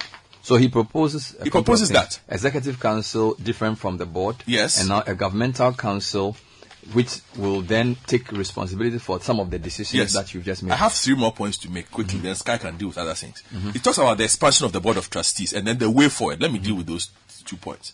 The Board of Trustees should be expanded to represent the whole Church of Ghana. As we speak, the board of trustees represents a segment of the church and therefore allows those who are not represented on this board to take sides against the National mm. Cathedral project. Mm. The representation of the board of trustees, when expanded and well thought through, will help to preserve the unity of the church and prevent sections of the church from accusing us of fighting against us. Mm. All segments of the church will feel honored when they are made members of the board of trustees and have a chance to engage with the president. Then he talks about the way forward. I suggest that the design of the National Cathedral be overhauled Okay. to make it possible to build it under our current circumstances. Mm-hmm. The design can be made to look almost exactly as has been presented by Sir David Adjaye, and just as the president has approved. However, many design details can be modified to make this cathedral buildable and affordable. Mm. I would personally offer to engage and discuss with these consultants if my services are needed or wanted. This person sounds like a builder. Yes. Review of the cost of the National Cathedral. Mm-hmm. Mm-hmm. The cost of the National Cathedral of the National Cathedral project should be completely overhauled. Mm. Instead of building a 350 million dollar church, well, yes. Oh, so that was the amount. Yes. I suggest that the cathedral should be built at a fraction of this cost. You will recall that I pointed out that many of the huge projects in Ghana, including Villaggio, EcoBank headquarters, Jubilee House, Ministry of Defense, Airport Terminal 3, National Theatre, One Airport Square, and Accra Mall, have been built at a fraction of the amount we are quoting for the cathedral. Take your time. He said, I pointed out that many of the huge projects in Ghana, Mm. including Villaggio, EcoBank headquarters, Jubilee House, Ministry of Defense, Airport Terminal 3, these are new airports. Yes. Mhm. And National Theatre, One Airport Square, and Mall were all built at a fraction of the amount being quoted for the cathedral. Yeah. From my experience in building, wow. we can still build the cathedral at a fraction of the cost. Mhm. The cost of $350 million for the National Cathedral, in my estimation, is unattainable by the church. Indeed, our executive director has told us we are expected to raise only 3% of the money. We must ask this executive director questions, Bernard. Mm. If that is the case, it places a burden on the government to come up with a very large amount of money when we're not supposed to build this with government money. Maybe the rest will be donors. It is possible, and it, is, it apparently happens hmm So 3% church. because uh, later on we will discover that an idea was mooted to go and collect a loan to build the cathedral. Forgive. It is possible for the National Cathedral to get a loan, but I do not know who is going to approve of such a loan Yeah. Or guarantee such a loan in the midst of the current world financial crisis. Especially when the cathedral is a tourism facility Yes. that will supposedly attract tourism dollars to pay for it over which payback period? Quickly, let me wrap this up for Sky. So end up with the fundraising. Yes, the fundraising. The fact that the church cannot raise such an amount, as shown by the results of our fundraising efforts so far, Mhm. And the fact that the government may not be in a position to guarantee such a loan, means that we have to think of another way to fund the building of the National Cathedral. Mm. I do believe that the fundraising methods we have attempted have not yielded much. Indeed, some of the programs we have held have cost more than the monies we have raised from them. Charlie, this is absolute. I suggest another. Let me repeat that line. I like it. Indeed, some of the programs we have held have cost more than the monies we have raised from them. I suggest another form of fundraising where we will be guaranteed more donations from denominations, Yeah. churches, individuals, businessmen, and corporate bodies. I will be happy to discuss this if the committee is interested in that. I am a firm believer in the president's vision. Mhm. I believe that the public can see and is questioning the fact that we have spent almost six years since the sword cutting of this project, as well as over $30 million of public funds to excavate a massive pit in the center of the city. Ghana, the center of Africa. I do, I do believe that many of the questions that are being asked and held at the National Cathedral project are reasonable and legitimate questions by objective citizens who just want answers to their questions. The Lord bless you, sir. The right response to some of the questions being asked hmm. would be for us to adjust our strategy mm-hmm. so that we can build a national cathedral even in these difficult times. Mm-hmm. Continuing to pay contractors $40,000 a month hmm. as we wait to procure a huge loan in this hostile atmosphere sounds dicey to me. Wow. I do believe that almost six years down the line, we need to look at a different approach to achieve our goal of building God's house in Ghana. Hmm. I wish to conclude by saying that we can arise and shine Hmm. by building the house of God in spite of all the challenges and difficulties we are encountering. Hmm. We can build the house of God in our time. Hmm. Then goes on to end with Isaiah 60, verses 1 and 2. Wow. Thank you. Signed by Doug Hayward Mills. Wow. Ghana Charismatic Bishops Conference. So he wrote this letter to the chairman of the board of trustees Yes. in June. Mm-hmm. You see, essentially questioning the approach, questioning the strategy, the, the, the makeup of the organization, Yeah. and imploring for a new way forward, saying that let's change strategy, let's reduce the cost, let's get more accountability, let's answer the citizens' questions. Mm-hmm. Now, this and is basically suggesting that the, the, the, the board of trustees is not exactly in charge. directly involved. Exactly. So this is to run. June. Do you know if anything happened since? Well, we have it on authority that he has since tendered in his letter of resignation. so Um, sorry, the, the thing you read was June. Yeah. Yes, so in August he resigned. Oh. So in August, on the 14th of August 2022, he wrote a letter um, to the uh, chairman of the board of trustees, and it is titled "Resignation from the National Cathedral Board of Trustees." Um, the letter is uh, about uh, what is actually six pages long. Um, but I will just pick out some of the highlights, uh, basically to make the point, and also to make the point that apparently he had written previously, repeatedly, making his concerns known. So the, what, what Godfred was, was not the first yeah, one. that's right. It was just um, the, the the penultimate document he wrote to the um, chairman of the board. Wow. And paragraph one of his uh, letter of resignation says, "I am a firm believer in the president's vision to build a national cathedral for Ghana. I wholeheartedly support the president's ambition to build a cathedral for Ghana to the glory of our God, Mm. and have desired to freely contribute." To the project in every way possible. Mm-hmm. I put my thoughts, ideas, suggestions, questions, and comments in writing for discussions at our meetings so that they could be addressed in an organized fashion. Further, mm-hmm. it is out of respect to the Board of Trustees that I have spent several long hours to write and address the chairman and other honorable members of the Board of Trustees in a thoughtful and coordinated fashion. Mm. Thank you for the audience to address my last letter written to the Board of Trustees dated the 22nd of June 2022. Respectfully, there are matters arising from our conversation at the meeting of the Board of Trustees on the 8th of August 2022.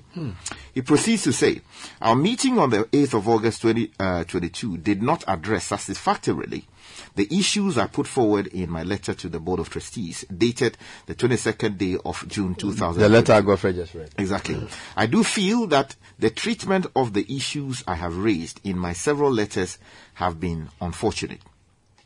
Uh, my letters have been ignored in the past, not attended to for years, and at best addressed flippantly.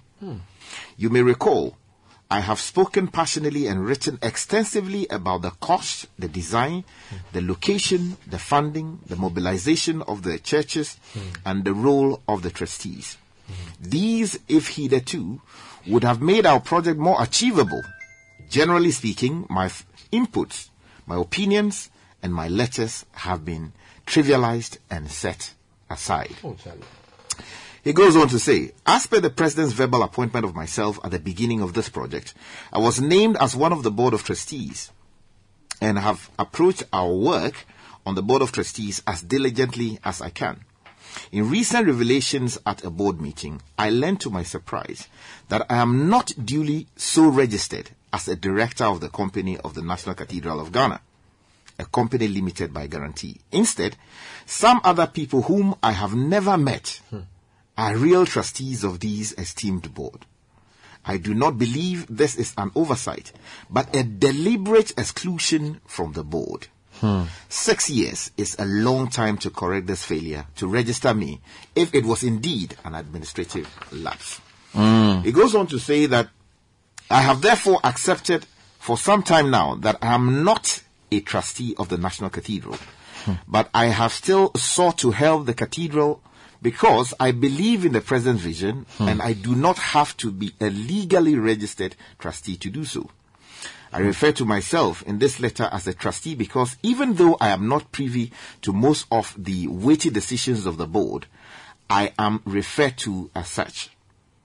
The Wow. role of the state and the church in this project continues to be unclear. This lack of clarity is robbing our vision of the validity it needs. Over and over, I have asked that we address this appropriately and urgently because there are many dire implications to the trustees and the individuals involved in this project. Now he goes on to say um, to speak about some other things, but let me now take you to basically um, the meat of what he says because uh, Godfred touched on some of the key things that he raised, and basically he he catalogued those things again, the concerns that he's raised about how the project is being handled, how trustees are not being made to take decisions, that government officials are taking decisions when they are supposed to be the, the, the board of trustees, and how these things are undermining the integrity of the people who are supposed to be members of the board of trustees, and many, many, many things. Mm. And then he comes on to paragraph uh, 12 of his um, letter to say that if I do not know all these things, Godfred mentioned them earlier, and how they are being done, I cannot claim to be a trustee who is managing the business of the National Cathedral. Mhm. At this point, I realize that I'm unable to function on this board Okay. and wish to withdraw and resign from the board Oh, of trustees. so he resigned. Exactly. I have waited for clear and unambiguous clarifications and responses on the different issues, including the roles, the responsibilities, and the liabilities of us, the trustees, the government, and all other unknown and invisible stakeholders. All I have received is a condescending and disdainful response for or to my letters. Please. In the last few paragraphs, he says, My support for the construction of the National Cathedral of for Ghana is unflinching. Hmm. I have desired and supported this project ardently from the beginning. No one, including members on the Board of Trustees, can ascribe to me the posture of one who is an outsider or one who has not and does not support this vision. It is unfortunate, he says, that my letters over the last six years of this project seem Mm. to be more of an aggravating annoyance Oh, Charlie. than some help to the building of the cathedral. Oh, Charlie. Unfortunately, I cannot continue to function on a committee if my input is perceived as opposition to the cause. I am truly sorry to have come across as a stranger, an outsider, and a troublemaker. Who is this copied to? It's copied to the Executive Director of the National Cathedral Secretariat, Archbishop Charles Palmer Buckle, mm-hmm. Most Reverend Justice Ofei Akrofi, mm-hmm. Right Reverend Professor Emmanuel Martey, mm-hmm. and Most Reverend T.K. Awotwi Pratt. There's also more. Yeah, and it goes on to say Reverend Professor Cephas uh, Amenyu, Omenyo, Omenyo, Omenyo, Archbishop Do- Do- Archbishop Duncan Williams, mm. Reverend Eastwood Anaba, Reverend Dr. Joyce Aryee, Reverend Dr. Frimpong Manso, Reverend Victor Kusi Boateng, His Excellency the President of the Republic of Ghana, His Excellency the Vice President of the Republic of Ghana, and Mr. Ken Ofori These are the Atamina these are the okbes of the Charlie, these are the members of the the, the spiritual governance of the they are the come at Is- you. is the circle stick members. So, you know, if so, he, so he further- addressed it to the executive secretary Yeah, and then copied to the director of the cathedral Mhm. secretary. That's the, the gentleman we spoke Yes. about, and then Bama Bakal Akrof. So this everybody. And you know, he- and when, when was it dated? This one, uh, August. tw- August 14th. So he left. He, he resigned. Yeah, he resigned. Um, uh, it's it's important that he says. Uh, let me read the last three paragraphs. The last three paragraphs, if, if, yes, if, if I may. to nail the point. Exactly. For me, it Mhm. will be a great tragedy Okay. if we are not able to accomplish this vision of the president Mm. by 2024. Mm. It would have been a once in a lifetime opportunity that we would have made to slip away over an eight year period. I would like to state clearly that if in the future there is more clarity to my role and function in the building of the National Cathedral, I remain open, available, and willing to serve at the pleasure of the President and the nation. Regardless of your response to my resignation and inputs, I remain a supporter of the National Cathedral project and will endeavor to be present to rejoice with the nation when this project is completed. This is a very important paragraph I'm reading. Hmm. I ask that the Board of Trustees keep my resignation a confidential matter Oh. in not leaking it to the media Oh, because I do not wish the media or the general public to construe my withdrawal as a sign of a lack of support or belief in the building of the National Cathedral. So why are you reading? This could not be further from the truth. I shall inform the president myself of the matters arising and of my decision to resign because I believe it is now appropriate for me to do so. My prayer is that this committee will reflect deeply on my input over the last few years and recognize my inability to function and continue to serve while these issues mentioned remain obfuscated. Mm-hmm. I also hope the committee would realize how difficult it has been to come to this decision, considering my respect for the members of this committee, my passion for this project, and my personal relationship with the president. Hmm. Thank you in, in advance for your understanding. Oh, and I said don't leak that thing. Then if you- okay, so then let's separate the issues. Okay. It was his wish that the committee would not leak it. Okay. But that doesn't prevent a citizen of Ghana From Have getting it. getting a copy of it and making his views known, to the public. But he was, the he was afraid that it would be construed Exactly. wrongly. So Yeah. I think it's your No, responsibility to construe it properly. Yeah, but- but- so his point is that if it is leaked, it will be construed as he not supporting the. Yeah, project. but uh, because we've been able to give you that the, the background. but the so, background. so it's very clear that we've done that. Justice. We've exactly, done justice we've to done that. justice. We've done to you uh, just to sum up, time is almost as fast spent on this matter. Mm. You now understand where I've I've come from on this. Yes, I do. You see, because in all good conscience, Charlie? Bernard, hmm. Hmm. the lack of transparency, accountability, they are just every other week. Maybe something should- comes they up around this building. Just dissolve the whole thing.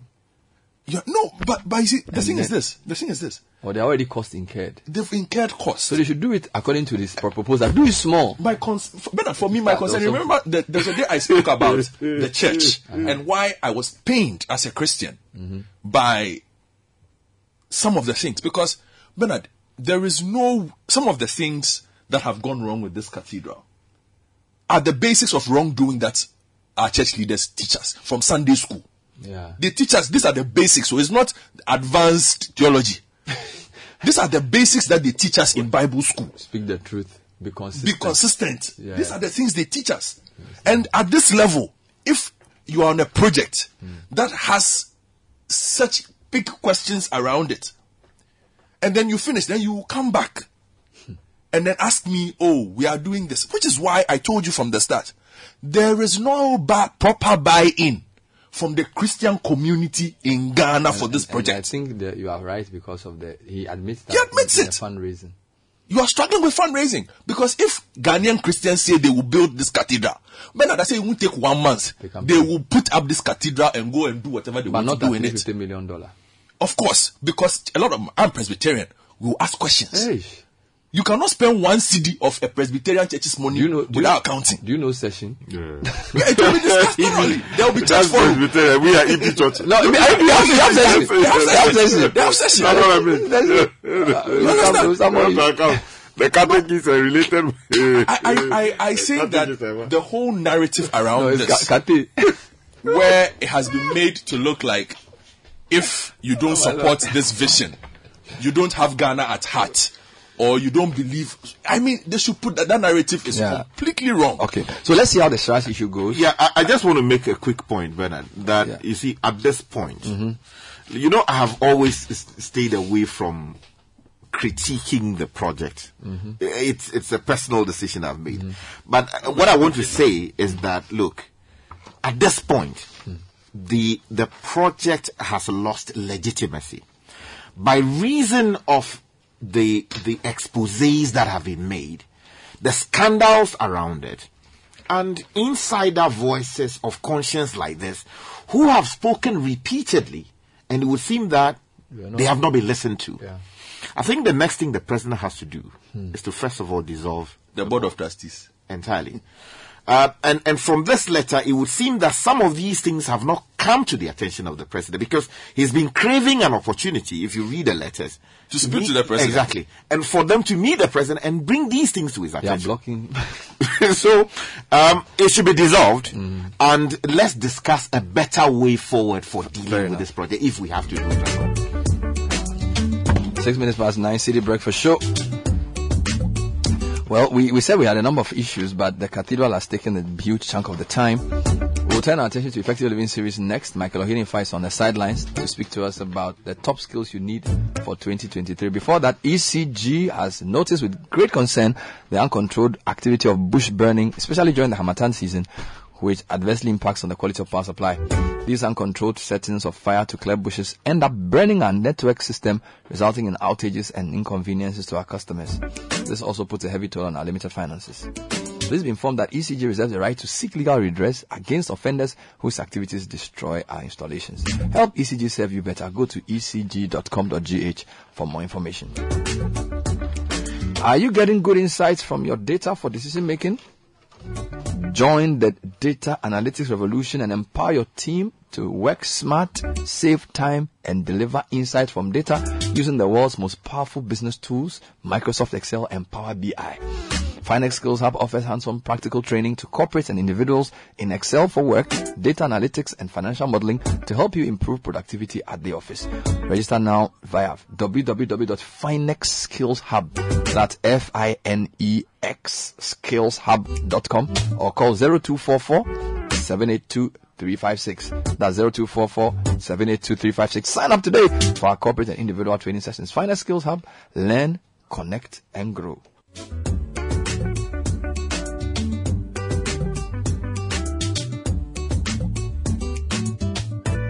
This is the Citi Breakfast Show. The city's biggest conversation. The Citi Breakfast Show. Rise above the noise.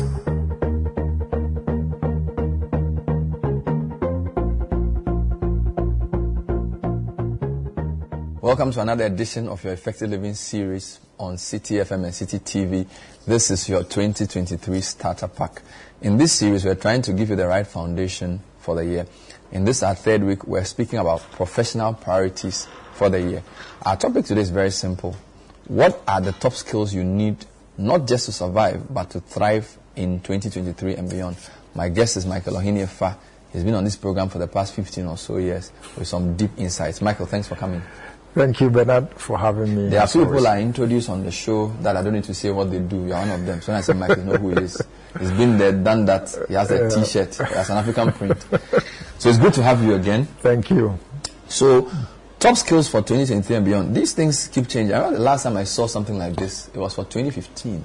Hmm. And even then, a lot of the skills on that list were not things I even knew existed when I was graduating in Legon in 2004. That's right. Right? Because there were things like cognitive flexibility, Mhm. negotiation skills. Yeah. Nobody taught me those things whilst I was in Legon. Yeah. Of course, I probably learned some in my leadership staff. Hmm. So I'm sure this list for 2023 will be very wild. Not not not wildly wild. Okay. but a few things, a few surprises here and there. Good. Yeah. So let's get into it. What are you going to talk about? What are the why what is skill? Why are skills important in this in this current situation? All right. So um, the way I've structured it, I want to uh, dwell a bit on the context for this conversation. All right. Uh, why should we be talking about it like I was saying? Why should we be discussing top skills for Mhm. 2023? Mhm. Why should it interest somebody who has just started work? Why Mhm. should it interest a mid-career person? Why should it interest an executive? And then I'll be looking at the attitudes because you need an attitude first before the skill. And so we'll be looking at what are the top attitudes that we need to be able to do well, excel, and climb the corporate ladder. And then we'll be doing the skills itself, and then we'll come to behaviors. Because when you have a skill, it must be expressed in what you do every day when you get to work. So, what are the behaviors that you need to not only survive but to excel uh, in your work uh, for 2023 and beyond? Mhm. Fantastic. So why are skills important? Why the top skills? Very good. Now, have you paid attention to the fact that a child that is starting kindergarten today will get onto the job market in 2041? because of uh, about take or leave it 18 years or 19 years, depending upon whether they do KG or KG is two years or uh, uh, one year. And so you are going to enter the job market in 2041. Now, if your child is in class one, primary one today, they are going to enter the job market in 2039. Now, cast your mind forward and ask yourself, how would the world look like in 2041?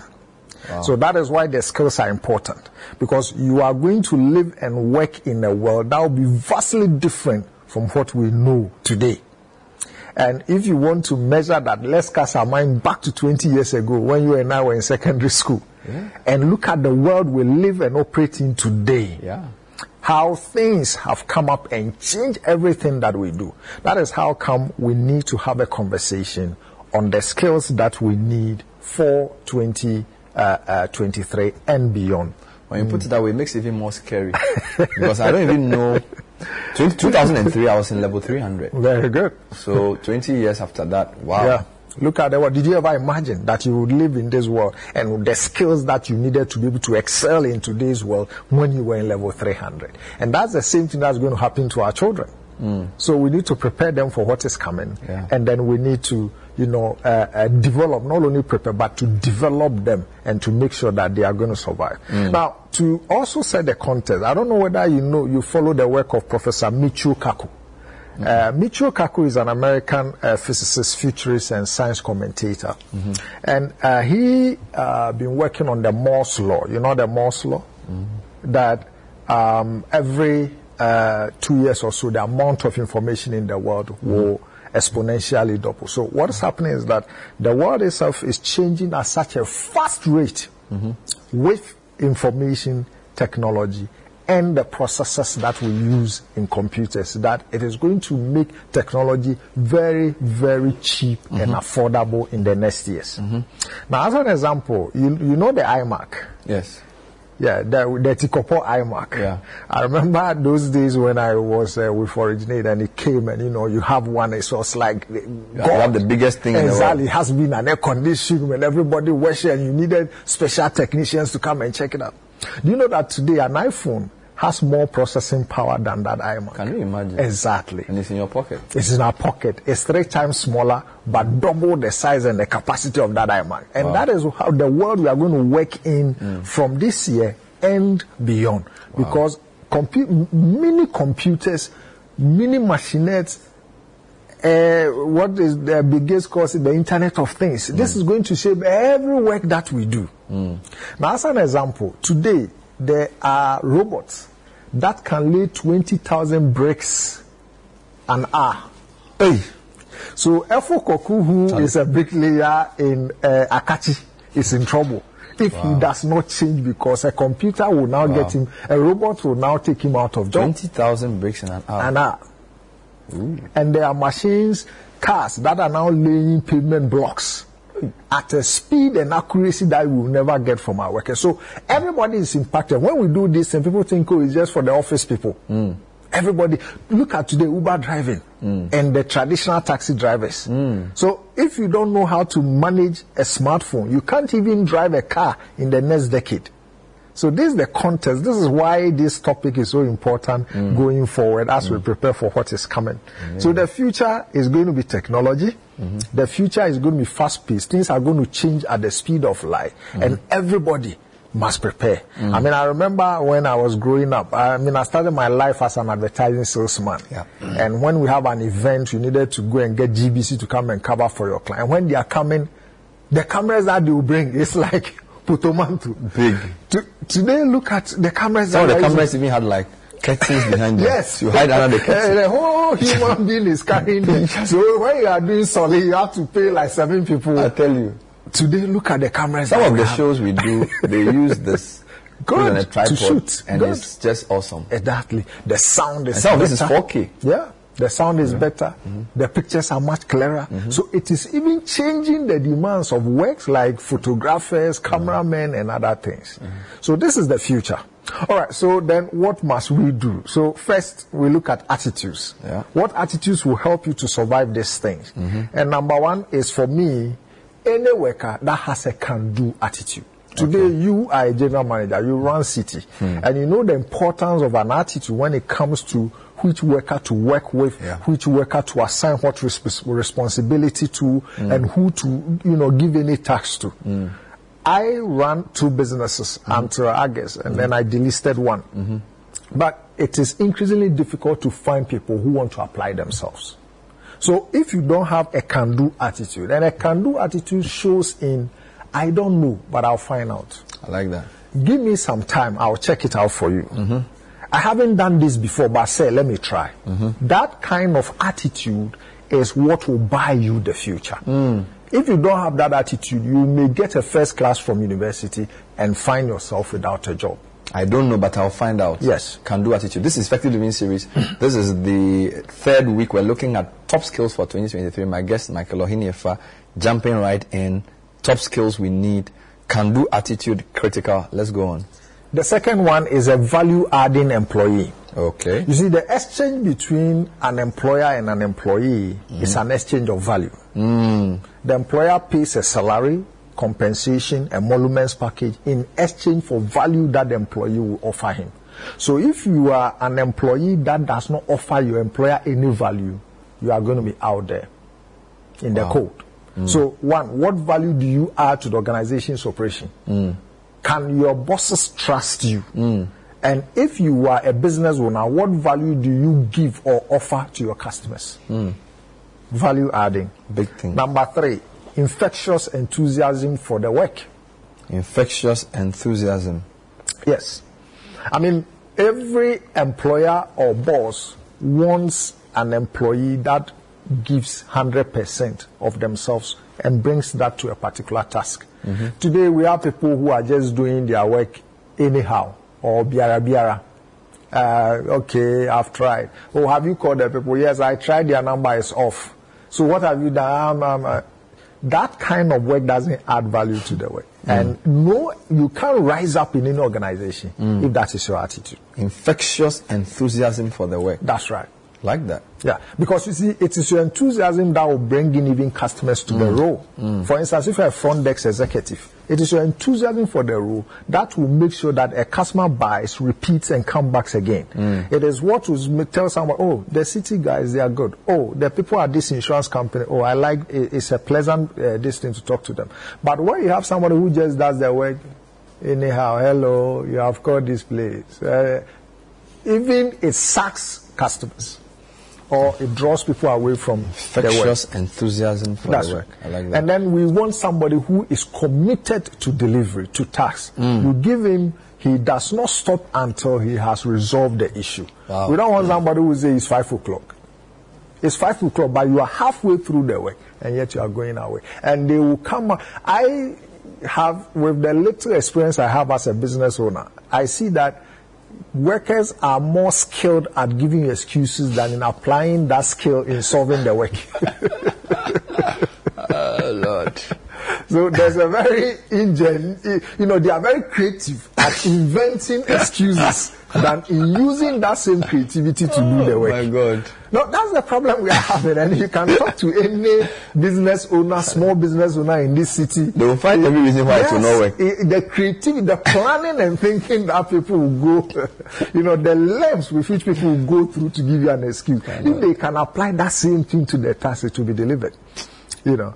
And then finally, an attitude of flexible and being adaptive to change. Mm. Adaptive to change. Mm. Because as we are seeing, change is not the only constant. Mm-hmm. Every two years, things are changing. Technology is changing the way we live and work. Mm-hmm. And so if you don't have an attitude that I am flexible, if you don't have an attitude that yes, let me apply myself to this task. And I see how even with Citi, you are moving people between TV and radio and different departments and trying different things. It is all because those people are ready to change. Maybe you applied for Citi to do radio, but you find yourself handling a TV program. The next day you find yourself doing a magazine program. The next day you find yourself doing a documentary. That's the ability to adapt as the needs of the organization come. But I see that there are a lot of people who say, hey, I came here as a this, so, so me, there, what you are telling me, ah, say, but why? Eh, eh, eh, ah, but you know, I didn't go to school today.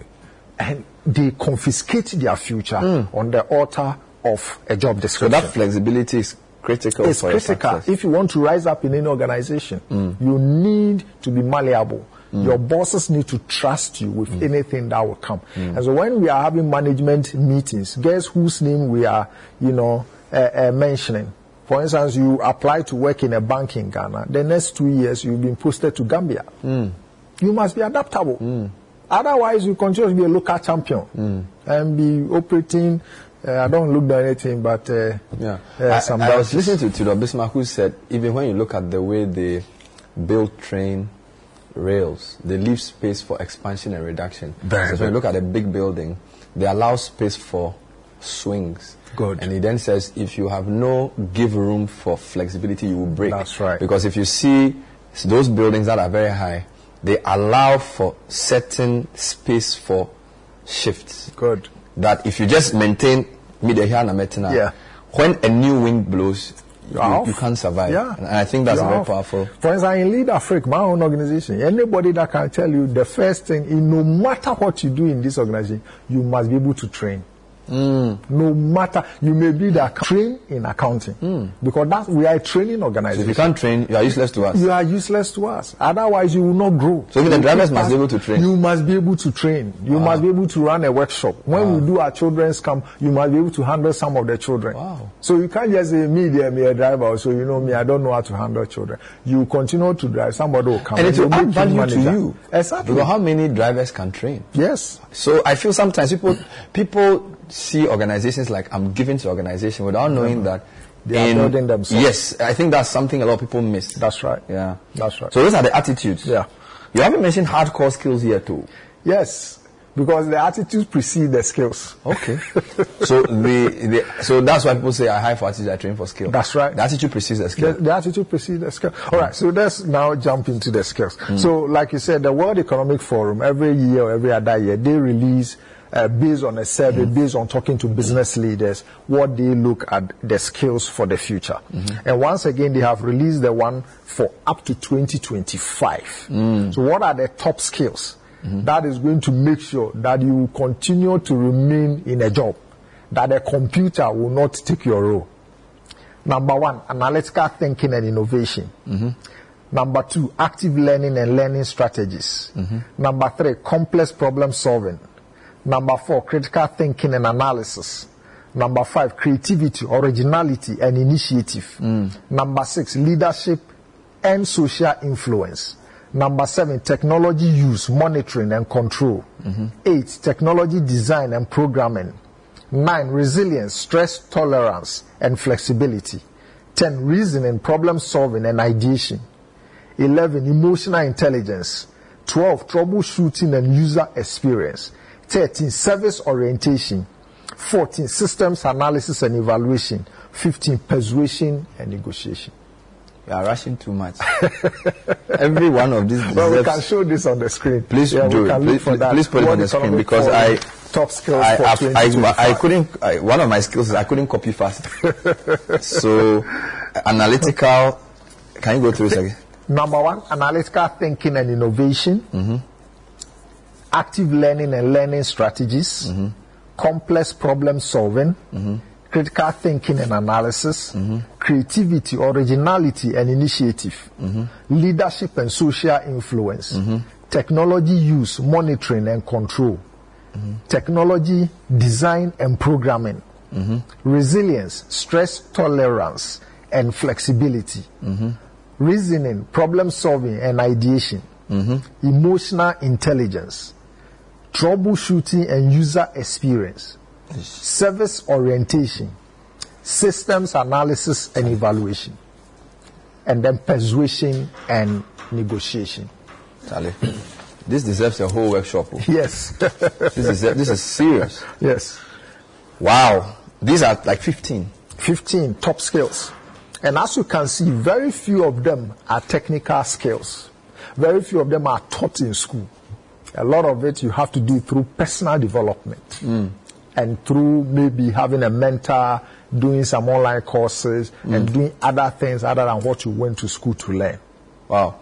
Let me allow you to look at the list on the screen for a few minutes. and uh, tell you that this is effective living series. This is just week three and it's becoming serious. Michael Ohene-Effah is taking us through school and uh, 15 top skills you need. Very important point he makes. If your child is in class one today, they will be entering the job market in 2039. So that's serious, right? So you need to start thinking about what kind of world they'll be in, and we're trying to just think about some of the things they need to know. So it's it's very heavy heavy things being said. So let's try and bring it home, Michael. Yeah. I, we can't go through all the 15. That's right. Oh, a couple of things. I- In the tech I noticed that they say technology use, but mm-hmm. also technology design. Yeah. So there are two different skills. So you may be a great coder and Yes. a programmer. Yeah. But even if you're not a programming guy, mm-hmm. you have to use, so you should be comfortable enough to use what the people create. God. So you don't necessarily need to be a coding person, but you must understand the way it works. I, I thought I was quite profound. So you can use it in your work. yes, so they brought two dimensions of technology. That's right. So we all the first to. one is for the technical people, Yes. those who are actually doing the design. The design and- uh-huh. yeah. And then the other one is you and I. How do we use technology or how do we leverage technology Yeah. for the work that we do? And then I like the point about troubleshooting. Mm-hmm. Thought, thought that was very interesting. Yeah. Complex problem solving is there. Yeah. Okay, but I, I like the lead influence, leadership, something about leadership, something about influence. Leadership and social influence. Social That's number influence. six. Social Yes. influence. That's So right. Who who who who who can you rally? Who can you bring Who can you towards a bring cause? towards a cause? That's right. And I think people need to be careful. Social influence is not necessarily social media. Yeah. Because if I send you to Darkuman and say organize a cleanup, how are you going to do it? Yeah. So it's not just I can get ten thousand people to like my post of mango and Yeah, wheat. yeah. But essentially, who can you mobilize to do something? Can you rally people, Can you rally around, people a around the cause? Do you stand for something? Are you noted for something? It's very important. Exactly. Wow. And I like the, that you differentiate that between uh, Social media exactly. and social You know, influence. so you can have two million followers, but it doesn't make you must translate you- to something. Exactly. And then, of course, you talk about the systems analysis like this. It's very wild. Mm. Anyway, so we have a few minutes to go. What do you want to emphasize as we wrap up? Because these are things that require a lot of contemplation and planning for. Yes. So basically, if you are watching or listening to us, mm. the task for you is to begin a quest to mm. develop yourself in these skills. Read around it, get a mentor, get a coach, attend workshops. You know, you can learn a lot of these things. You know, we in Lead Africa, we've just uh, created uh, a, um, e-learning platform and you can learn anything you want in sometimes as little as 11 minutes. You know, we are not taking advantage of these things. Uh, the Ghanaian and the black man is the only one who is using social media for fun and comedy. But people are learning how to code and to do things on YouTube. People are doing stuff. And I always give this example. I think the last Commonwealth Games, the guy who won the shot put gold was a Kenyan. And he says he learned shot put just by watching YouTube. You know, but we when we go to YouTube is to laugh, to download something, some people doing something, and then we laugh and we leave it there. So We are not creating content, we are not even using the content to develop ourselves. When you are in a group and you send anything that is uh, Serious. serious, No people- comment. no comment. Put a comedy there, hundred likes and hundred followers. So leverage technology. Get yourself a mentor or a coach who will help you. That okay, for instance, I want to be analytical and innovation. How do I go about it? How do I learn about it? Apply yourself. Um, I say this all the time. We have 24 hours a day. That 24 hours has three blocks. Eight hours for your work or your business. Eight hours for sleep. A lot of us cannot account for the last eight hours. You have that, which is equivalent to just about how much you spend on your regular work to do anything you want, to learn anything you want. So, what you want to do this year, 2023, is that between 8 to 5, give it to your business or your work. That gives you income. But wealth is created from 7 p.m. to 7 a.m. Hmm. So, what are you going to do between 7 p.m. and 7 a.m.? A lot of us can't account for that time. And it is high time that we use that to be able to build some of these skills.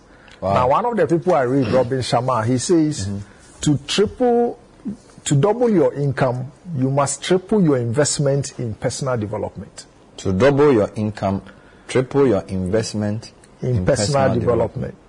Wow. This is this is good. Guys, are you listening? so double your income, triple your investment in personal development. So That's right.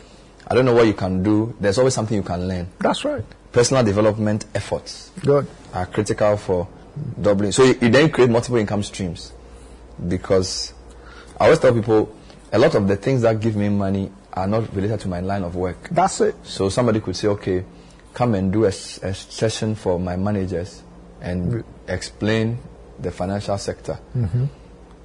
I don't necessarily, it's not my paid job, but I'll spend some time and do some presentation. They're Very like, good. wow, this is good. Can Good. you speak to a larger group? Good. And they're going to pay you for Yeah. it. And sometimes, of course, if I know the information, it helps me on my show. Good. But it's not necessarily required knowledge. So get an extra book, read it in three days, Yeah. and then do your own presentation. So double your income by tripling your investment in personal development. I think develop yourself, develop your person, acquire new skills, read about something else. Mm. You may be hired as an engineer, but you mm. are talking about marketing and you have an idea because you have read about it. Mm. And you are giving the marketing guys ideas about customer acquisition. Now, that increases your value to the organization. And so next time, guess who is the new manager? You know, so and, and that's why I said we keep blaming the external forces too much. We give them too much credit. It is high time we own our own destiny. So you shouldn't blame Russia and Ukraine. No, no, no, no, no, no, no, no, no, no, no, no, no.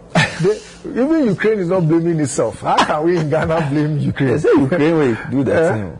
How can we blame uh, Ukraine for uh, something that is happening here? Of course, we understand that the global, if price of petrol increase, there's nothing you can do. It will affect you all the same. But we are saying that you can give yourself an insurance. You can cushion yourself if you can build enough around your own personal development.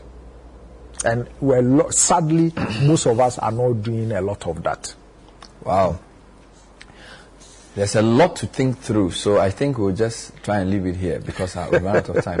Uh, these are supposed to be teasers for you to think through. We don't want to make it too long. It's not like a lecture. You know, learning has changed, and what I do with learning is I pick what interests or affects me and I read more around it. So a lot of times people say, "Oh, Bernard, send me the tape, send me the audio." No, if the thing doesn't hit you enough to be interested to research it yourself, Yeah. you are being lazy. So don't translate the responsibility to Bernard. Oh, I said Bernard should send me the script, you didn't send to me. No. if of the 15 skills you pick only three and you work on those three, you can still do well. Because you may not even have time to develop all the 15. So listening to the whole thing again and getting all the 15 doesn't really help you. The three or four that you remember that you can apply yourself to because your brain picks the things that it likes. So the things in the 15, the one that I remember are the ones that I have to develop. Right? So don't use your mind for storage, use your mind for creativity. That's one of the things I'll say to you. Michael, this is awesome. I love it. Thank you so much for coming on. It's always a pleasure. We, we have been bringing you different topics around professional priorities for 2023 in this third week. Michael Ohinefa, uh, Leader Freak is where he works. He does a few other things and he's been on. He'll come again at the end of the 16 episodes to do something we call avoiding self-sabotaging behaviors. So that, watch out for that, the last Friday of the series. We'll be with you next time. Bye bye.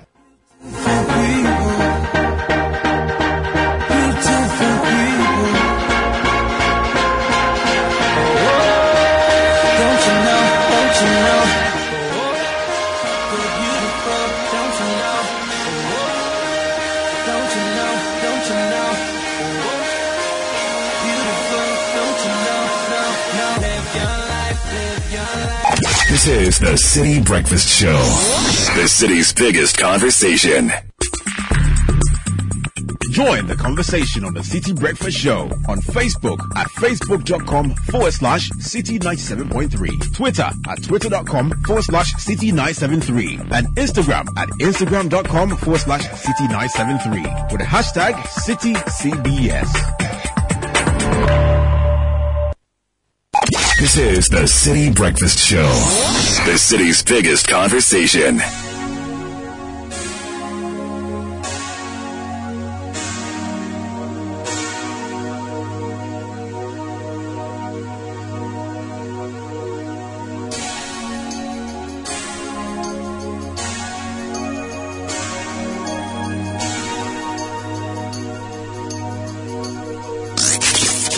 The power of relevant abrabɔ nyinaa ne wanamɔnto asetena mu nkonimdie nyinaa gyina wo so osuo sɛ woankɛ ntima ɛgyina yɛde so daeɛ mpo kafra mframa de hu padeɛ a wonyɛ o ɛnsa ɛnyɛ adwuma nso ɛnsɛ na didi o hwɛ manifest adansie ɛne mafotuo tie wasotɔm ne ɛbɛboa wo 18 minutes to the 12 of the hour, 97.3 Citi FM.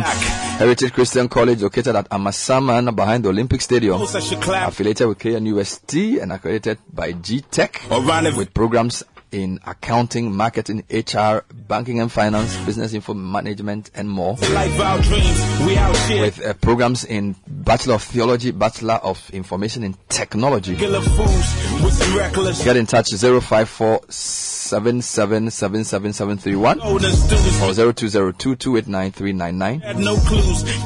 Knife now we bleed. You can also dial star 789 star 300 to buy an online form. Heritage Christian College offering world class university education and training compassionate entrepreneurial leaders. No question, make every Now, losing a loved one stops you in your tracks and leaves you shaking. In those trying times, you can count on us. Over the past 21 years, Lashibi Funeral Homes and Crematorium has had your back when you needed it most. From picking up your loved one through to the burial or cremation and funeral receptions, Lashibi Funeral Homes and Crematorium will guide you through the unfamiliar territory of selecting products and services you need to ensure your loved one has a fitting send-off. Contact us on 0509 542 409 or email info at lashibifuneralhomes.com. And imagine seven exciting days of adventure through 16 incredible regions of Ghana with the promise of a rich cultural experience, introspective historical visits, and exhilarating field day with nature. Join the expedition of a lifetime to discover Ghana from the 4th to the 11th of March on Heritage Caravan 2023. A journey full of fun, education, information, wonderful memories, and great bonding moments await you. Call 0205 973 973. Register for the Heritage Caravan 23. Powered by Citi FM and supported by uh, Hollard Ghana, the EU, Malta Guinness, and Ebony Condoms. I've been down this road before, down on my knees. Alright, so Sky, I've been um, reading a bit around economic history. Okay. Because, you know, when the economic crisis started, I was saying this is possibly the most difficult time in my living memory. Mhm. Because I was born in 1981. And I also tell people that one of the reasons why I'm the way I am is that in my in the first two years of my life, Early 80s. there was There was no food. There was no food. I was reading a document about famine in '83, and in the northern part of Ghana, in the Ashanti region, the Bono region, we are told hundreds of children died Yeah. from malnutrition. There was a long spell of dry season, so there was a lot of bushfires. A lot of the crops failed, and I mean, I was an infant. You were born in '82, so you probably even had a worse time. okay, so between '81 to tough. Now, I'm bringing all of this to say that there's still hope because I think the 80s were worse than what we are going through today because inflation was in the hundreds. We didn't have such an open economy. We had import licenses. There wasn't a lot of nutrition, nutrition, nutritious food. Yes. Cool. Okay. I mean, yes, there wasn't as much pollution of air. There weren't, there wasn't that much traffic. But I feel we, we, even though our economy is in a difficult time, we've done it before, we can do it again. Now, it, it was pointed out to me by Susu Graham that apparently yesterday was exactly 40 years since the Nigerian authorities, for some reason, decided to expel all foreigners. Aliens must go. Good. And somehow Ghanaians bore the brunt of that because from the history, you know, Nigeria had hit oil and it was doing much better than Ghana in the late 70s. So a lot of Ghanaians, from shoe shine people to mechanics to teachers and all of those lecturers went to Nigeria. And I, I have Nigerian friends who say they were taught by Ghanaian teachers. All right. In fact, there was a Nigerian friend of mine when, I- who I met at work who said he used to go and buy kenkey in a kenkey house in his his his his, uh, his area, and that he knows a lot of Ghanaians. But in the '83, around this time, there was a mad rush to leave Nigeria before end of January because the government had said all foreigners should leave, and somehow Ghanaians became the victims of that. I don't know whether it was because of the aliens compliance of '69 and all of this. But it's an interesting history I, th- I think we should revisit. I, I'm going to talk to somebody who's also been thinking through this and will give me some further perspectives on the matter. All right, so I'm going to speak to uh, Professor Akosua Darkwah, who's the Dean of School of Information and Communication Studies, for some quick thoughts on 40 years since Ghana Must Go. So Ghana Must Go is not just a bag, it's not just a song. It's actually something that really happened. All right, Prof, thanks for joining us. Good morning. Good morning. Good. Uh, so yes, this, you know, I I wasn't old enough to remember because I was probably I was just two years old, so I wouldn't remember what happened at Ghana Must Go. But how serious was it, and what what do you what do you think we should remember 40 years on about that very serious expulsion of foreigners from Nigeria? Okay, so I wasn't that much older myself. You were two, I was nine. But what I do remember from that period was, I think that was the first time I actually heard Elwak Stadium because they were going to be camped there and families were supposed to go and find them.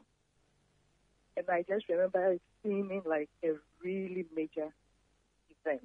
Point is, the census of the year after that, 1984, showed that there were about 12 million Ghanaians. And the estimates are that 2 million people were expelled, the majority of whom were Ghanaians. So 2 million West Africans, the majority of whom were Ghanaians. If we take that be the 1.2 of the 2 million, that means 10% of Ghana's population at the time were involved in this. Those without a residence permit coming back. Your story about your teachers, the teachers in Nigeria, some of them might have had residence permits. There were professors there, I'm sure there were doctors in Nigeria. They would have had their residence permit. So, in effect, there were many more Ghanaians there than those who returned. But to think that 10% of Ghana's population had to find their way back home. They came in buses. The border at the time was closed. Eventually, Rawlings had it opened. Ships were sent to Cotonou to bring them back. They were camped at Elwak Stadium. This was that we didn't have Citi FM to announce that you should go for your family members then. We didn't have social media to make the announcement. This was happening on GBC radio and TV and so on. And to think that they found their family because we didn't come, we didn't later on discover people camped at Elwak oh, with nowhere to go. And as you rightly pointed out, there was a famine at the time. So people were already hard up and suddenly had to take on more members of the family because they had been repatriated. I'm a sociologist. I study work. So for me, that period marks a time in our history where, in search of work, Ghanaians start to experience many indignities. And it happened in many families, approximately one in ten. And I think in another decade, two decades, those who experience it directly will no longer be with us. So it's important that for those of us who have these stories in our family, we document. We make sure that it is passed down to the next generation so that we don't just have the memes and the songs, but we have the lived experiences marked, written, recorded for generations to come. I can study it. In fact, I am studying it with two colleagues, but we can only get at a slice of the reality out there. So it's important that each one of us who has had this personal experience in their family make sure that it is recorded. I don't think that there are many countries in the world that have such an experience to document. And it's important that we, Ghanaians, own the documentation and the sharing of the story, and not just others who reference it in social media, on social media platforms and so on. I also want to make a quick correction since I misinformed. The announcement was actually 17th of January. So today is actually the exact 40th anniversary of the event. Wow. So today, the 17th, was exactly the day the Ghanaians and others were asked to leave. Exactly. Amazing. In terms of lessons, it, do the lessons tilt more to negative or positive? In the sense that, you know, there was a day we asked people if they had the chance to leave Ghana, if they would still go. And I know a lot of people still want to leave. And there are a lot of economic migrants who leave to all kinds of places. And yet, to think that at, in the con- economic conditions in the 80s were much, much worse than they are today, and yet we still managed to recover. So you could say that, in a sense, no matter what we are going through today, we can get over it. Where, what, what in that spectrum? Where do you stand? So, I mean, I think when when I was a kid, my mother would always say I should compare my fingers. They are not all the same, right? And so you might think your situation is bad, but others have it worse, or you might think, yeah, or and others have it better. So I don't like to do comparisons in that sense, as in whether 1983 was worse than today or not. Those who were experiencing it then are perhaps the ones best placed to tell us what it felt like. So I'm a parent now. I wasn't a parent then. So I experienced it as a child. Uh, and my parents who were working then are now retired. So it's difficult to have them say, well, it feels exactly the same or it feels different because we're not exactly in the same place now when we discuss it. When you look at the statistics, yeah, the inflation then was worse, the currency devaluations and so on and so forth. But the thing is, when you are experiencing it now, when you have exposure to many more things, and suddenly you don't have it, you cannot afford those anymore. It feels different than when you were in a period where it didn't exist. So you talk about nutritional issues. In those days, there was no KFC. So if you couldn't afford it, well, it didn't exist to worry about. Now you have to experience your children wanting the KFCs and so on that you may have provided them before and now have difficulty providing. We also have social media now, so it amplifies how we experience things and the discussions about it. So in a sense, it is different. You can say, yes, we overcame it once and therefore we could overcome it again. Or you could say, never again. We should not put ourselves in a situation where we have to experience that ever again. So you can take both ends of it. And for me, what's That interesting. way, I think it is crucial Mm. that we mark it and name it for what it was. And for me, the other point is, you know, these days in the news, there's Ghanaian traders complaining about Nigerians in retail trade, and it's almost like an annual story in the news where they lock up Nigerian shops. I mean, for what it's worth, I think this history is also important for people to know that, and I'm not saying we should retaliate for what they did, but maybe in covering that type of story, people should also remember what happened to our people in Nigeria. No? Well, if we are talking about retaliation, then we started the wrong first, right? The Alien Compliance Order of 1959. So in that sense, we were the first bad people, so to speak. I think the larger point is how do we treat those who are not us? How do we treat those who are foreign to us? We need to remember that we might be here, but we all have family members who are outside of here. Most of us in this country. So you might be in your own space and expect to be treated a certain way, but when you treat the foreigner in your space poorly, remember that that exact thing can happen to your relatives in another country, and you won't like it when you hear the story. So when you say they should lock up the Nigerian stores here, remember that there are Ghanaians in Nigeria, there are Ghanaians in Togo, there are Ghanaians in Burkina Faso, there are Ghanaians in the UK, in the US, but there are Ghanaians everywhere. I'm sure if you go to Iceland, you find a Ghanaian there. So just the way you'd like your friends, your family members to be treated in foreign spaces should keep that in mind when we have the same test idea to treat somebody poorly on the basis of who they are. I mean, we don't have the skin color differences here. And yet, I've done work on the ways in which Ghanaians treat Nigerians in this country, and it is not a pleasant story. It isn't from too long ago. This research was carried out in the last decade. So we have some ways to on how we treat others in our environment. And it's important that we keep that in mind because we may be in victims here, but we are going to be strangers at some point. So you do unto others as you like others to do unto you. Definitely, and I'll be looking forward to reading whatever you write or when you finish your study on this. It's a really fascinating topic. Professor Akosua Darkwah, Dean, School of Information and Communication Studies, University of Ghana. Thanks for talking to us. Time check is four minutes to ten. Citi Breakfast Show. I was asking just around, guys. Almost everybody had somebody in mm. Nigeria. Yep. Yeah, if if ten percent of the country came in, and I've also been told that that also says a lot about our resilience. Yeah. That the economy did not collapse because our social structure was that strong. Well, it did actually. No, I mean it couldn't have gotten any worse, right? and, you know, I feel you know when I was young, they used to call uh, New Town Lagos Town, Lagos, uh, and I think that was one of the places a lot of people settled when they came.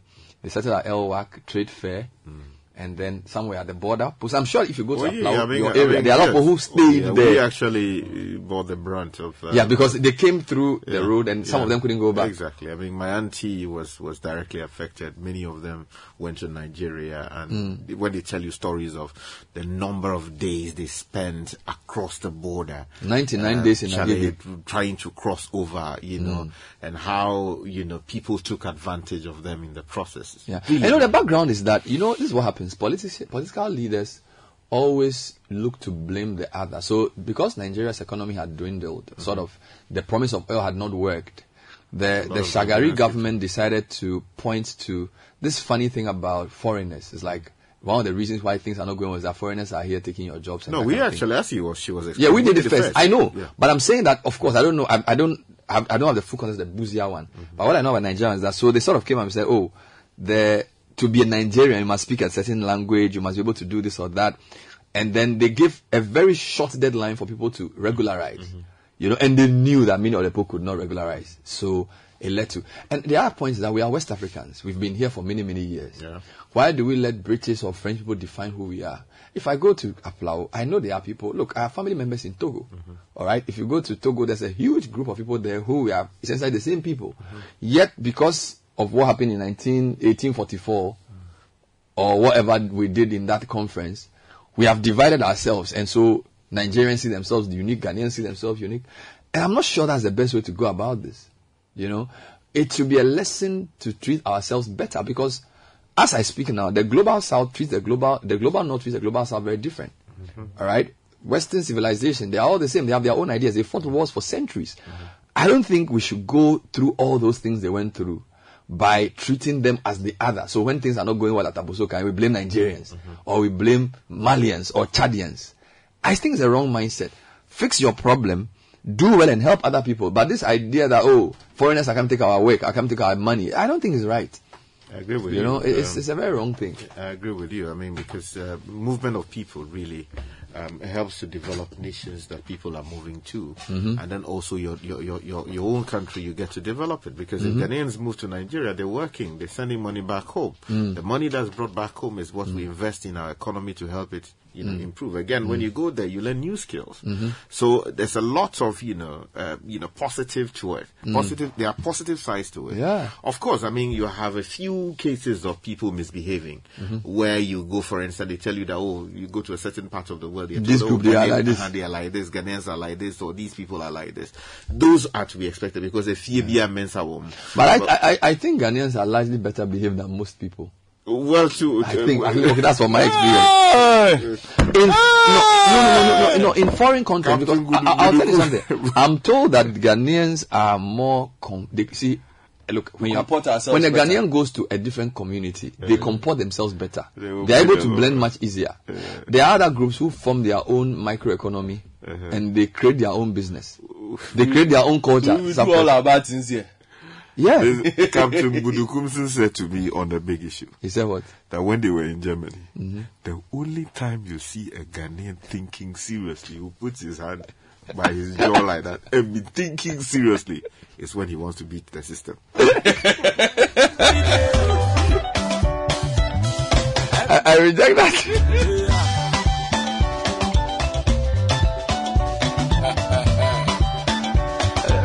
No, I, I completely dissociate myself from that statement. The only time, the only time you see a Ghanaian thinking seriously is when he wants to beat the system. Sky, you are not correct.